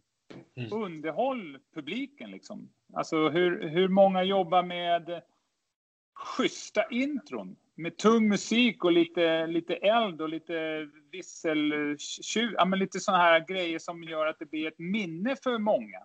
Och shit vad häftigt det är att vara där liksom. Det händer här och liksom. Mm. Att, men att göra lite mer. Och framförallt göra lite mer än vad folk förväntar sig. Det är då man bygger, tycker jag, det är då man bygger upp en hype och man liksom får tillbaks folk och, och snacket eh, sprids. Liksom, oh shit, det var så jävla roligt att vara där liksom. Oh. Alltså, men det, det jobbas ju för lite med sånt här och det jobbas inte långsiktigt för det, ja, men det kostar lite pengar. Liksom. Ja, det kostar lite pengar, men det, du får jobba långsiktigt. Det kommer inte bara lösa sig efter en match och efter två matcher. Så jag tycker, jag tycker paketeringen finns det ju otroligt mycket att göra med. Eh, om jag får göra ett inspel här då. Jag var ju på plats på SM-finalen och eh, jag har inte fått en enda fråga av er. Hur var det? Då får jag svara, svara på den. hur var det Magnus? ja, hur var det i Gävle? Ja, hur, hur var det i Gävle? Nej men alltså någonstans så är det när man kommer till hallen utanför så känns det som att man är med i någon form av skräckfilm här du vet, man blir ensam i, i hela världen. För det var så det var. Alltså man, man undrar, har man åkt fel? Alltså förstår ni? Man ska på fest och så man är den enda som är där. Och, och, och eh, det, det, är ju jättemärkligt och eh, så ska det vara en match där allt står på spel och så är känslan hela vägen att är det en träningsmatch eller är det en SM-final? Ja men fan jag ser ju Chris Härenstam här. Det, det måste ju vara en, en SM-final. Va? Och, och, men, men själva arenan Gävle, allt var ju jättesnyggt och proffsigt och skitbra uppstyrt eh, på alla sätt och vis. Men, men det är ju ver verkligen en märklig situation och någonstans så förstår jag att när väl matchen börjar så är ju ledare och spelare de de, de kan ju inte bry sig om de andra sakerna men det är ju hela atmosfären är, är väldigt eh, intressant. Vad jag vill göra en passning på som är lite intressant det är ju det här med uppdelningen nu när det blir faktiskt två olika helger och att finalerna inte spelas på, på eh, samma, samma dag. Vad, vad, vad tänker vi? Vad, hur, hur, hur ska vi göra framöver? Den, den, den är rolig. Jag menar, eh, det var ju någon som sa där att nu får damerna mer uppmärksamhet när det bara är, är deras dag. Eh, och det, det, fick de ju givetvis. Eh, det är inget snack om saken. Sen, sen vet jag inte om vi säljer ut eh, exempelvis Globen eh, två helger i rad eh, eller vad det nu kan vara. Det, det är ytterst tveksamt till. Eller om vi har råd. Ja, förbundet har ju mycket pengar nu men ehm, um, hur, hur, vi skulle göra i så fall. mitt förslag, eller det jag har tänkt på när jag suger lite på den karamellen, det är ju att man Kör inte bandyfinalen, kör inte de damerna fredagen och herrarna lördagen? Eller lördagen, damerna och söndagen, herrarna? Är det inte så? Jag har för mig det i alla fall. Ja, eh, och då, då, då, blir det lite roligare. Då blir det, då blir det en riktig innebandyhelg liksom. Om man lägger det exempelvis i Globen att damerna kör finalen på lördagen, herrarna kör på söndagen. Då blir det ett riktigt bra paket eh, man kan skapa Eh, Eh, för nästa år så vill jag givetvis ha det tillbaka till Globen och hoppas att, att vi kommer vara där. Men eh, det hade varit intressant och då kan man ju lägga lite konferenser och grejer i anslutning till det där också. Och, då kan man göra en riktigt schysst, schysst grej, även om jag tycker det har varit schysst på de finaler jag varit på. Men eh, det hade jag röstat på. Och då får damerna sin dag, herrarna på sin dag. Men jag tror att eh, om man lägger det samma helg så kommer det vara Eh, mycket mer publik på damernas match också. Jag tror inte vi säljer ut en en Globenfinal med damerna, men det är min spontana tanke. Mm. Jag tycker ju att eh, jag hade precis samma tanke som du tar upp här Magnus när jag satt och tittade på det. Uh, vad skoj, nu är det en SM-final nästa helg också. Nu hoppas jag Storvreta kan komma till spel med alltså, och Falun. Men jag kände verkligen så att det blir en helg till. Så jag tyckte att det vi har så lite mediatid så nu kommer vi ha två lördagar, eller är det söndag den här gången kanske? Det är det. Ja, men vi har två, två liksom helger där det finns en innebandyfinal på TV att välja på. Det ökar ju sannolikheten att någon snubblar över det. Eh, som inte brukar se det. Så det tycker jag är jättebra. Eh, just det här med att sälja ut. Alltså om det är ett problem då får vi väl skänka bort biljetterna eh, i det fallet. För att det, det, jag, jag tänker så ju mer mediatid vi får i en vettig produktion desto bättre. Jag tycker det här är, det är den positiva delen med, eh, med detta. Sen har jag börjat snegla lite mer på det här som klubbarna pratar om. Att jag menar, det är inte fel att ha eh, fyra utsålda IFÖ Arena och tre utsålda, vad heter den här nya arenan i Kalmar till exempel 2022 om de spelar SM-final då. Sju utsålda arenor med 3-4 tusen åskådare och tv-sändning sju gånger på en herrfinal. Det är inte så dumt heller. Det kanske är viktigare för oss som idrott än att ha en jättefest. Det kanske vi tycker är roligt att åka till Stockholm och och ha det skoj så. Men jag tänker på medieutrymmet då eh, kommer ju öka. Eh, så att jag tycker det är bra i år och kanske att man ska snegla på att ha sju SM-finaler ändå. Eh, av det skälet. Eh, jag har inte bestämt mig riktigt men jag tycker att medieutrymmet är viktigare än kanske en och samma dag. Kan du lova sju finaler? Att det blir det då? jag kan lägga en motion till tävlingskongressen. ja. Nej, men, fyra då. Jag, jag, håller, jag håller med liksom att eh, alltså det, det, finns många. Jag gillar ju, jag gillar ju firmafesten liksom med allting samtidigt och, och hela den biten. Jag, jag, eh, jag tycker att det är intressant att kunna splitta på det. Eh, Globen den går att täcka med skynken så att det liksom ser, fortfarande ser fullsatt ut. Liksom. Man behöver inte sälja ut 13 850. Liksom. Det går fortfarande att få en, en fullsatt känsla med, med, eh, med eh, skynken.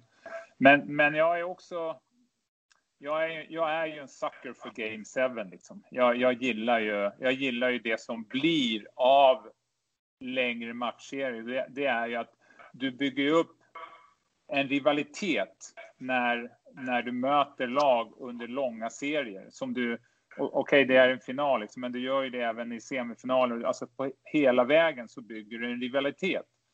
Eh, sen så tror jag att det är mycket bättre för klubbarna också. Nu när, när klubbar börjar komma mer i, i liksom ett, där de har egna hallar och de, de styr mycket själva, liksom, så är det ju ja, det blir otroligt mycket viktigare för, för de här lagen som går långt. För, för det här genererar ju pengar mer till dem än vad de får liksom för att vara, vara en deltagare på Globen. Liksom.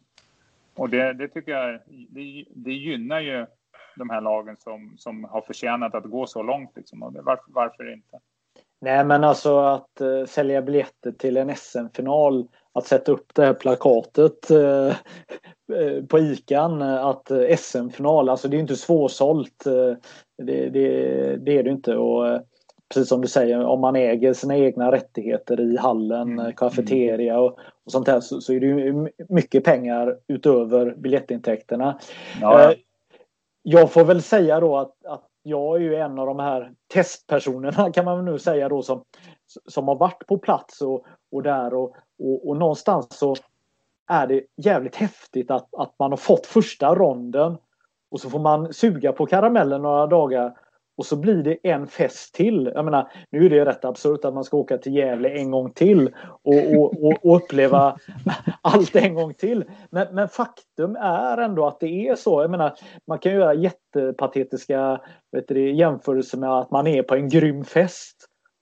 Så är man på den i fyra timmar och, och i slutet är man lite trött och så säger de bara nu tar vi 20 minuter powernaps och sen så är det fyra timmars fest igen. Alltså det är ju mm. egentligen det man har med en SM-final. Alltså, mm. Någonstans när man befinner sig på herrfinalen så börjar ju alla, både publik och alla, börjar bli lite, lite, lite trötta och eh, eh, om man tar tjejfinalen då, de får ju spela lite tidigare och sen Sen är på något sätt cirkusen eh, slut. Då ska de bort och så är det blodigt allvar och alla nollställs i arenan. Och, och så, alltså, Alltså det, det, finns ju ingen tid eh, för reflektion och njutning.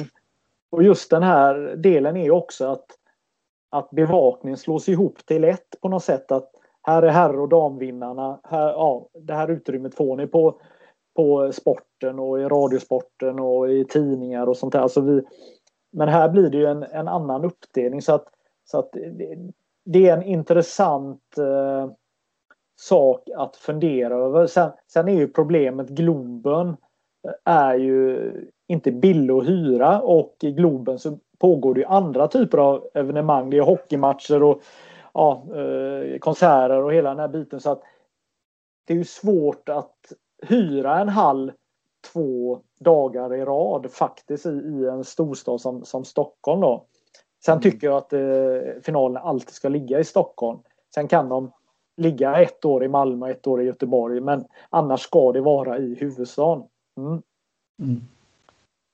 Vad, vad, men hur, hur, hur ska vi komma vidare här? Eller ha, eh, bör diskussionen tas upp? Alltså hur, hur man kan eh, se framöver? Kan man ehm, eh, kan man gå på eh, Sveriges Television mer? Att att de kanske känner att gud vad fantastiskt skulle kunna vara att få sända flera finaler med innebandy under våren varje år. Även om man inte har ett, ett helhetsgrepp just nu. Ja, varför inte? Det skulle kunna gå. Mm. Det beror på vad, jag vet inte vad de har för deal däremellan eller om, om SVT har köpt ut finalen eh, för att få sända. Jag, jag vet inte, men varför inte? Jo, jag, sen så vill jag bara in... Det är, det är ändå bra att du, du säger att, all, att finalen alltid ska gå i Stockholm. Det blir ju kanske lite svårt, i alla fall på ett litet tag, om det blir sju matcher eller om det blir eh, serie. ja, men Djurgården, vi har väl eh, stora för, förväntningar på Djurgården va? Ja. Nej, men det, jag glömde faktiskt nämna det för att vi pratade med mediebevakning och sånt här att eh, representationen i storstadsregionen är ju extremt viktig för att kunna få en massmedial bevakning. Och idag har vi ju en död fläck på herrsidan innan Djurgården kommer upp i Stockholm och den är ju död från med nästa säsong i Malmö när Höllviken åker ner. Eh, och i Göteborg har vi förvisso Pixbo då men det är ju så att eh, det är ju extremt viktigt att ha den representationen. Jag tänkte på en annan sak. Jag sitter ofta ibland och funderar på vad är det som har blivit bättre de sista 20 åren. Det kanske är problem som jag har, att jag bara blir äldre alltså, och för gammal. Men just SM-finalkonceptet. Om jag jämför hur det var för 20 år sedan när liksom Varberg spelade i Varbergs idrottshall mot Pixbo spelade så det är klart att produkten som kommer ut nu med ett fullsatt Globen och en hel dag med två finaler är ju bättre. Det är ju, det är ju någonting vi har gjort väldigt bra med innebandyn tycker jag, som faktiskt har utvecklats. Jag tycker inte allt har utvecklats. Det tycker jag är ett av våra problem. Eh, men den har gjort det. Men däremot så måste man ju också förnya sig. Eh, och kanske kan ta med sig det som är bra av produkten med Globen på något sätt. Då. Men man kanske ska vara lite försiktig med att ändra något som man tycker är bra. Då. Men jag, jag tycker just det här med att ha jag som innebandyälskare tycker ju det är underbart med två olika finaldagar i varje fall. Eh, och jag tror ekonomiskt för föreningarna så skulle det, det bra med serie eh, match 7 som du säger. Men det är klart, är det Kalmar mot Falun, det är inga storstäder. Det är 60-70 000 invånare varje. Va? Så att det är klart, det, det, blir, det, det är ju den balansgången man måste göra. Eh, och jag tror inte kanske att detta är den viktigaste frågan för oss. Jag tror den viktigaste frågan är hur vi kommer ut med produkten löpande och gör den tillgänglig. Finalerna är ju faktiskt något vi kommer ut med ändå. Ja. Men, men vi har ju historiskt sett några saker som har påverkat. Om man tar den första finalen på Hovet så eh, när Anders Hellgård gjorde mål där efter 36 minuter så så fick det nya regler att, att vi inte kunde ha eh, eh rullande förlängning utan vi måste avbryta och, och, ha straffar. Sen var det ju också så att, att i backspegeln precis innan så var vi ju desperata att, att få lämna Torvalla sporthall. Vi vill ju inte ha några mer SM-finaler i en förortshall i Stockholm för det sänkte innebandyn. Eh, det var inga problem egentligen med många av de andra hallarna men, men det var ett, en sån brinnande punkt och det gjorde ju att, att den här förvandlingen till en final gick så himla snabbt. Det är inte alla som vet om hur snabbt det verkligen gick utan det var ju bara nu kör vi på det här och, och, och, och de första åren så var det ju bara ett lyckorus att börja fylla hallen och sen, sen växa ut hovet och sen komma in på Globen och hela den här biten. Men, men nu har det ju runnit rätt mycket vatten i ån sen, sen vi fyllde Globen första gången och eh, ja, genomförde det här då. Jag tänker på den där finalen. Är, är det ändå inte lite sjukt att man inte delade, alltså att gick i, i sadden med, eh, med perioder? Är inte det helt sjukt att den bara liksom fick gå i 36 minuter? Man får ju läsa på reglerna före. Jo, jo. Nej, men liksom, vad, vad, vad, tänker du? Spola om eh, eller byta sida eller vad, vad tänker du? Ja, men alltså att det inte, att det inte fortlöper i 20 minuters perioder. Liksom. Utan att det liksom är... Men, det, men du, du kanske har en... Eh, vi kanske ska pausa och så skickar vi båda lagen och så kör vi från eh, minut 20 då tänker du eller? Brolle är ju där och så vi kan ju ringa ner Gide och eh, Helgård och... Eller hur? Ja, ja, men det hade inte ändrat resultatet någonting i alla fall. Nej, nej, nej, matchen. Jag, jag, är inte ute efter resultatet. Jag är bara ute efter tanken till att bara köra rullande tid i sadden och inte liksom att åh oh, nej, men nu har det gått så långt så att det är 20 så att nu är det periodpaus. Jo, men en, en grej man glömmer det, det är lite roligt det där för att eh, det var ju, jag tävlade mot Pakalén då, då som, eh, han trodde ju att det var det. Han trodde okay. att det var 20 minuter. Men att jag var ju lite, lite påläst så han gick ju ner och körde på sju man i början där. Ja, ja, ja. På åtta man där. Eh, så, eh, och lite, lite roligt där efteråt också är att eh, jag tror det är precis när Hellas drar in eh, den där bo bollen från halva plan då, så ja, det bryts ju bara. Sändningen bryts ju för det Greyhound var ju viktigare på den tiden. Det var några hundar som sprang på tv.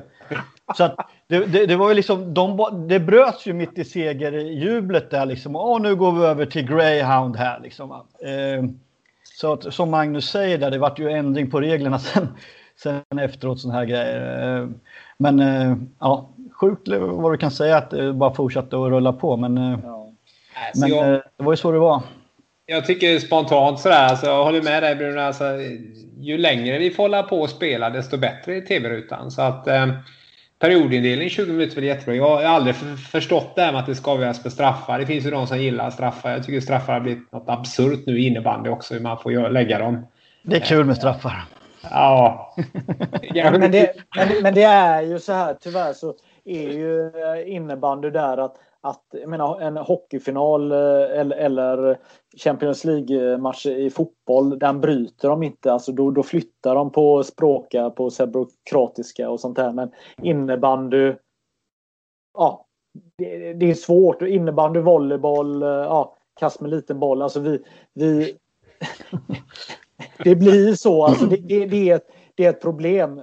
För att eh, det är ändå eh, något vackert med att man spelar tills det är avgjort. Va? Jag menar det, det, eh, det är ju så. Mm. Vad, Domarna gjorde bra ifrån sig på SM-finalen. Nu hoppar jag tillbaka här bara. Det, det var ju lite, lite fängelseregler. Nej men alltså de, de, de släppte ju på och höll det i 60 minuter. Det var väl ändå mm, något positivt eller vad, vad tänker vi? Ja, men jag, tycker, jag tycker spelarna gör det jävligt bra också. Utan de, de kör ju på och framförallt de låter bollarna vara så att eh, efter avblåsning så att domarna slipper ta de här konstiga eller de här eh, besluten. Och när det bara handlar om fysik och man är tuff och hård och det ger och tar liksom, och då, då är det, det är bra. Och då hittade domarna en jäkligt bra nivå och, och, och spelarna förstod nivån. Eh, så det var, det var, jag tyckte det var jättebra. Jag, Nej, gillade, jag gillade vad jag såg. Högsta betyg till domarna i den matchen. Eh, kanonbra. Ja. Vad tyckte vi om den här eh, sändningen som eh, Svenska innebandyförbundet gjorde dagen innan här när man skulle hypa SM-finalen? Den missade jag. Ja, det har jag fan ingen... Ja, jag har missat också. Mm. Den, eh, den visste jag inte ens att det fanns, så att det måste ha varit en bra hype. Det säger väl allt att vi tre har missat den. Ja, precis. Det måste ha varit bra reklam på den då, eller? Och jag, jag har ja. försökt hitta den i efterhand, så jag vet inte om den gick hem så bra eftersom de, jag vet inte om den ligger någonstans. man kan om, det, om, om den gick på någon kanal i något hotellrum på Gävle så får du gärna berätta vad de sa där. Ja, nej men, det, nej, men det, det är alltid intressant. Jag tycker väl att vi, eh, vi kan lämna det ämnet. Jag ja, nej, men det, det, det, det, var, det var intressant eh, tycker jag. Eh, eh, ja. Jag, jag tycker att vi släpper det. Jag kan gå tillbaka till domaren om du vill istället Magnus. Ja, jag ska gå lite, nu har vi hållit med varandra hela sändningen så nu måste vi få upp nivån. Här. Nej, men jag tycker också att det som du säger, ni säger båda två att det var uppenbart att de la sig på en jämn nivå. Det är ju det som är mest frustrerande som ledare och spelare när det går upp och ner hela tiden. Det tycker jag de har högsta betyg på. Jag har dock lite svårt för att man spelar en hel säsong där man blir utvisad och man får utvisningar med sig och så kommer man helt plötsligt till den viktigaste matchen och då tar man bort det momentet i spelet. Jag tycker att det fanns många situationer som borde varit utvisning under matchen tycker jag, åt båda hållen. Eh, tacklingar i rygg och liksom, inga farliga grejer, men det är en tvåa. Och då tycker jag att man borde lägga in den ingrediensen. För det, jag tycker powerplay och boxplay innebandy är... Framförallt powerplay är ju någonting som är sjukt in, imponerande att se på hur vi hanterar det. Skicklighetsnivån är ju väldigt hög där. Eh, så att jag kanske hade uppskattat att, så att säga, de mer mainstream-åskådarna hade fått se ett powerplay innebandy också. För det är ju faktiskt... Eh, jag, men, men ja, vet du, om, jag får komma bara snabbt med ett eh, inlägg först Bruno här. Alltså det, det är ändå det här eh, situationen där man ska avgöra om eh, spelaren spelar fotboll. Alltså det här med att söka upp personer i ryggen, gå mot sargen, att utnyttja situationerna. Alltså hela den det spelet, om man, nu, om man säger det här taktiska spelet, att man som spelare kan, kan välja det spelet. Det berättar ju domarna att det, det, kommer inte hända i den här matchen. Det är ingen idé att ni försöker. Eh, jag kan tycka det här att det är ju situationer som innebandydomare tvingas ta beslut. Precis som i fotboll med Premier League och det här eh, när folk söker upp ben och, och ramlar och, och domaren måste blåsa straff exempelvis i Premier League. Eh, den fick man ju helt bort i, i finalmatchen. Och det tycker jag är underbart. Ja, jag, jag, eh, jag, jag, kan hålla med om, eh, om det här med PP och, och att det, liksom, det är roligt och det är skicklighet och sånt. Men tänk om serien hade varit som finalen istället. Liksom, tänk om grundserien kan hålla den här nivån istället. Mm. Vilken, vilken produkt vi har då. Mm. Liksom, det är som under grundserien. Då, liksom, tjejerna får ju knappt spela fysiskt. Liksom. De får ju knappt röra varandra. Och så blås domare som är, som är rädda liksom, och blåser. Ja, frislag. Ja. Mm. Liksom, det är inget, de vill ju tävla lika mycket som killar. De vill ju vara tuffa lika mycket som killar. De vill ju liksom vinna bollen lika mycket som killar.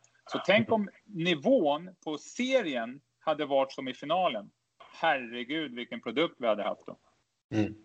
Ja, nej, jag, säger, jag säger inte emot det på det eh, egentligen. Eh, och jag tror att när man sänder det på tv framför allt och så är det som så att om vi blåser för allting så kommer inte folk förstå. Man tycker att det är en värre utgåva av basket. Liksom.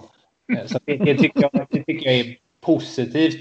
Men jag, jag kan ju säga att när, när Team Thorengruppen trycker på som mest så är det ju ett antal ordentliga utvisningsförsedda förseelser framför mål. Där man faktiskt ska raka in bollen i kassen. Där man måste ta, kanske jag tycker, en tvåa då.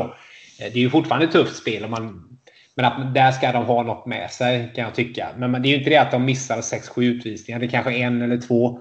Eh, jag tycker som sagt att det, det som är mest irriterande i dagens innebandy på domarnivån, det tycker jag att det går så fruktansvärt upp och ner och att det bara går åt ett håll. Och man får ha tur vilken sida man är på ibland känns det som. Ibland har man det med sig, ibland har man det emot sig. Men det upplever den här finalen att det var väldigt jämnt, det var väldigt fair, det var väldigt bra nivå. Det är ju det viktigaste. Eh, de, de, det är ju, som, som ledare så är det ju det viktigaste för, för mig som ledare det är att de är konsekventa. Vilken nivå, alltså eh, jag, jag bryr mig inte vilken nivå. Lägger på någon nivå, mm. men var konsekventa. Liksom, det är mm. det som är det viktiga tycker jag. Mm. Här, här, här glider jag in på semifinalerna istället. Mullsjö Storvreta. Eh, en utvisning där som är lite halvjobbig va? när han petar bort bollen i en rörelse. Som eh, visar sig bli ganska avgörande för Mullsjö som åker ut på att eh, Storvreta gör mål och tar sig till final. Eh, det är också, går man in och petar där som domare liksom? Eh, nej, det kanske man inte gör enligt mig. Eh, den är ju riktigt hård om vi ska snacka om domslut i sadden eller um, känsliga matcher. Alltså, alltså, jag vet inte vad man hade gjort eller sagt om man hade åkt ut på det sättet som Mullsjö gjorde. Det, Nej, den jag, är jobbig. Alltså. Jag menar Bruno går in här som farbror duktig här och säger att man inte får rulla eh, bort bollen här. Men, men alltså jag hade ju, ja, jag kan inte slita mitt hår men, men alltså det, det, det ja, jag menar, har man hållit på med den här sporten i många år så har man ju sett och upplevt den här situationen väldigt, väldigt många gånger och det blir på något sätt som eh, när någon komiker drar eh, ett sånt här givet skämt som man eh, känner igen faktorn är 110 procent. Och, och, här var det en sån situation där man bara vill ta fram kudden och gömma sig, känner jag. Men jag håller med. Jag, jag såg ju faktiskt hela den eh, semifinalserien och det där är ju ingen utvisning i en semifinal. Den ska ju inte finnas. Eh, men däremot så kan jag ju tycka att det, har, det var ju rätt mycket situationer innan från Mullsjös bås. Man var ju ganska uppretade rätt länge innan på domarnivån. Och det kan ju också ha färgat den typen av eh, situation. Och det här tycker jag lite grann är innebandyns dilemma på domarnivån. Att det, det är lite dra kaniner och hatten fortfarande. Eh, åtminstone på den nivån jag befinner mig. Eh, så nivån är... Så det, ur det perspektivet så håller jag med helt om det här ni säger om nivån på SM-finalen. Men sen kan jag tycka att det är lite roligt att det, som neutral betraktare som inte bryr mig så mycket om storheten Mullsjö så kan jag tycka att det är lite roligt för det blir en snackis och vi behöver lite sådana saker. Det blir lite känslor kring det också. Sen ska ju inte avgöras på det sättet, det är inte det jag säger. Men jag tycker det är lite intressant. Du, du, du nämner en detalj som eh, jag tror att, att många funderar kring just det här eh, Eh, behovet av att ge igen behovet som, som kan finnas. Alltså du, du sa det helt spontant. Du sa det egentligen från ryggraden det här att, eh, att matchledare ibland har tendens att ge igen. De har varit så här det här laget, nu, nu får de tillbaka. Alltså jag, jag tänker ju som spelare så är man ju inte att man vill ge igen på domar på något sätt. Det kan väl vara att man har en diskussion men, men ibland så hamnar domare i den här eh, situationen. Är ni med vad jag fiskar efter? Ja, alltså jag, det är klart man känner det där. Jag menar, kolla i hockey, de flesta matcherna så är det 4-3, 4-2, 5-3 i två, liksom, även om en ena laget köttar på mycket mer. Men innebandy kan ju vara 9-1, 8-2 eh, fast de har köttat på lika mycket. Liksom. Och då, hur kan det bli så? Liksom? Mm. Ja. Ibland kan man ju faktiskt ägna sig åt lite statistik. Du är inne på något där Mikael och börja räkna. Jag har, jag har varit lite väl paranoid vissa säsonger så jag har faktiskt räknat hur många utvisningar eh, topplagen får med sig och mot sig. Eh, normalt sett när man tittar andra idrotter så är ju ett puckinnehav i ishockey innebär ju i regel att du får färre utvisningar för du har pucken mer och så vidare. Att du för spelet. Jag kan ibland uppleva att det inte är så i innebandy om man skulle gå igenom och titta lite grann på, på sådana fakta. Eh, och det kan jag tycka är lite, lite konstigt. Det, det, en annan sak som jag egentligen tycker är det mest anmärkningsvärda med domarna det är att jag som spelare, ledare, jag åker ju känslohiss kan jag villigt erkänna i 60 minuter. Jag är inte alltid jättenöjd med mitt beteende. Det kan jag också erkänna. Och jag, många gånger jag undrar, och det är många, mina barn undrar framförallt vad jag håller på med. Så att jag menar, det, det är liksom inga konstigt. Men som matchledare så kan du inte åka med i känslohissen. Och det tycker jag väldigt många innebandydomare gör. De här vi hade nu i SM-finalen eh, gör ju det oerhört professionellt. De åker ju inte med någon känslohiss. Men jag ser att det är många som gör det. Jag säger inte att det var så i Mullsjö Storvreta, men jag ser det ganska ofta på andra matcher att man åker med känslohissen. Och då hamnar man ju där det du antyder Magnus, att nu ska jag ge tillbaks då för att nu har han gapat hela matchen eller nu har han betett sig i första perioden eller något sånt där. Eh. Jag tycker den här domarfrågan är jäkligt intressant för att någonstans eh, det är inte så mycket diskussioner om, om, eh, om eh, domare och eh, bedömningar. Men, men den typen av diskussioner, det brukar alltid vara domare som, som för diskussioner. Är ni med mig? Alltså att, att domare granskar sig själva på något sätt. Och, är, är ni med? Mm. Och eh, ja. ja det är väl ytterligare en sak som eh, bör eh, diskuteras mer här. Jag känner väl här som någon form av eh, lekledare här att att vi, vi borde väl köra ett par timmar till här för att alla som, alla som lys, lyssnar på det här känner väl sig... De har väl gått sin runda nu och, och lyssnat på det här på sin eh, dagliga eh, corona eh, traskning här nu och känner att benen börjar verka. Fan, nu har vi gått väldigt långt här så att vad säger vi? Ska vi vara nöjda här så här länge eller vad, vad tycker ni? Ja, men jag kan väl, eh, ja, vi kan vara nöjda. Jag får, får jag bara gå in på den här domarincidenten som sågades eh, något horribelt. Eh, jag, jag tycker, och jag har dragit en, en liknelse med handbollen, att eh, liksom jag tycker inte det spelar någon roll att det är en semifinal. Eh, liksom. Alltså, slår man bort bollen så, så riskerar man att man åka ut. Så att bollen ska inte röra sig efter avblåsning. Men lägg av nu, lägg av nu. Det är ingen handbollsdomare hade tagit den där heller liksom, om inte han hade lagt ner bollen. Och då, då kollar vi kvartsfinal i VM med Danmark mot Egypten och Mikkel Hansen blir avblåst för steg och kastar iväg bollen istället för att lägga ner den. Och han blir utvisad, får rött kort och i hand Handboll är också straff när det är några sekunder kvar, eh, vilket gör att Egypten gör mål och det blir en extra förlängning. Så att, så att eh, jag, jag, älskar ju handbollsdomare, för det är inget jidder. Utan de, de bara dömer och sen så får spelarna gå och sätta sig. Och Mikkel Hansen, han vet ju precis vad han har gjort. Det är ingen, alltså, han kastar bort bollen. Så han går ju bara ut och sätter sig och tycker att det är jättetråkigt, självklart. Men han vet ju vad han har gjort. Men nu hittar du en sekvens som, eh, som en handbollsdomare har gjort bra. Liksom. Det där gör ju de hela tiden och det spelar ingen roll vad det heter. Och då, då, då pratar vi om Mikkel Hansen som är världens bästa handbollsspelare. Men, men det är ingen som överhuvudtaget har sagt någonting om att spelaren som slår bort bollen. Liksom, vad fan slår du bort bollen för? Det är ingen som har gått, gått Nej, dit. Jag hör vad du säger. Ah, ja. Ja, okay. jag, jag, nu, börjar det bli, nu börjar bli jobbig stämning här. Alltså. jag köper faktiskt vad Bruno säger. Ja, jag, jag köper det också. Som Andreas Elf som jag åkte ut på det där. Det kan jag säga. Men, men lite nyktert tittande på det. Men det är ju samma sak som i hockeyn. Om du drar en pack out i femte övertidsperioden, åttonde perioden totalt, ja. så har de en pack out. De tar den till och med efter att ha tittat på jumbotronen. Det är väl en del i att problemet här är väl lite grann att jag tycker till och med att den är lite tveksam om han slår bort bollen verkligen tydligt efter situationen. Jag tycker inte den är uppenbar för mig. att det inte för det, det är lite nyans kan jag tycka lite där. Men eh, jag håller med om att en utvisning ska vara en utvisning alltid.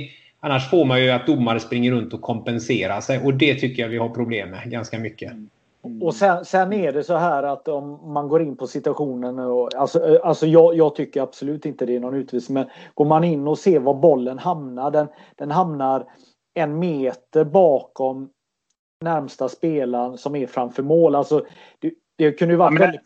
Det, det, kunde varit väldigt... Klintsten stoppa i bollen, ja. annars hade den gått ner i hörnan. Jo, men han är ju målvakt. Det är hans jobb att stoppa bollarna. Ja, men han står ju upp och stoppar den i foten. Ja, det, var ju ingen, det var ingen som skrek i Storvretas bås om det. Nej, nej. Eller hur? Ja, men de, de ska väl inte behöva påminna domaren om reglerna? Ja, men det gör vi för fan innebandyspelare varenda match. Nej, men, nej, nej, men alltså, jag, jag, jag tänker så här. Hade den rullat ner eh, i, i, i hörnet. Du såg den här filmen jag skickade Bruno på micken när han ja. skjuter straff där. Alltså, oh, hade, han, nu kom den igen. Hade han rullat ner den, vi kanske ska bifoga den här eh, så att man kan titta på eh, Mickes straff. Jag nej, tror men, man får ta den med. Nej, nej, men i alla fall rullar man iväg den så att, att det blir väldigt provocerande i ett helt fel hörne så att en, två spelare måste springa fem meter och hämta bollen. Alltså, då, då snackar vi en annan situation Bruno. Alltså, nu, nu snackar vi ändå att bollen är kvar där. Alltså domaren är så bajsnödig så han drar upp handen direkt. Alltså han är, han är så stressad domaren där i situationen. Och sen, eh, ja. Så blir, Nej, jag, ty jag tyckte att han hade full koll. Liksom. Full koll, ta bort fördröjning av spel, bollen slås undan efter signal. Inga konstigheter. Ja. Jag, hade, jag hade velat sätta i vara Andreas Elf där kan jag säga. Jag är, jag är så sjukt lugn på sidan om uh, nu för tiden. Ah, jag säger ingenting om det. Jag säger bara att, uh... ja, men vi, vi touchar ändå en intressant del i detta. Jag tror faktiskt att Storvreta har en fördel i matcherna för att man har en väldigt lugn ledarstab också. Oskar Lundin hetsar ju inte upp sig för nästan någonting, precis som du säger Bruno. Medan det hetsas rätt mycket i vissa situationer innan i Mullsjösbo. Det påverkar ju också. Det ska ju inte behöva göra det tycker jag, men där kan jag tycka att det är ju så eh, titt som tätt i våra matcher. Ja, Mika är ja. väl ganska hetsig eller? Nej, nej, det är inte. nej, nej, men det, där, har du en, där har du väl en poäng, absolut. Ja, bra, jättebra poäng. Jättebra poäng. seriöst alltså. Det är jättebra ja. poäng. Det, nu, nu börjar ju toaletten ja. trilla ner hos mig. Alla två emot mig. Nej, men man, man känner... Man... När Endre åker ur SM-semifinal nästa år på samma sätt. ja, precis. Ja, herregud. Ja. Då åker ja, vi ner och hälsar på Bruno på Stockholmsveckan ner och tar upp de grejerna där. Ja, tyckte du det här var rätt eller? Ja. ja. fan vad roligt det hade varit. ja. men vet du jag, jag tänker så här nu att eh, jag tackar Ulf, Mikael och Bruno för att ni var med på det här avsnittet. Det är ett fantastiskt nördigt eh, innebandyavsnitt här där vi eh, faktiskt har eh, diskuterat många intressanta frågor. Så Tack allihopa. Tack för att du var med. Tack så mycket. When you make decisions for your company, you look for the no-brainers. And if you have a lot of mailing to do, stamps.com is the ultimate no-brainer. It streamlines your processes to make your business more efficient, which makes you less busy. Mail checks, invoices, legal documents, and everything you need to keep your business running with stamps.com. Seamlessly connect with every major marketplace and shopping cart. Schedule package pickups and see your cheapest and fastest shipping options from different carriers. With rates up to 89% off USPS and UPS rates. And with the Stamps.com mobile app, you can take care of mailing and shipping wherever you are. Make the same no-brainer decision as over 1 million other businesses with Stamps.com. Sign up with Code PROGRAM for a four-week trial plus free postage and a free digital scale. No long term commitments or contracts. That's stamps.com. Code program.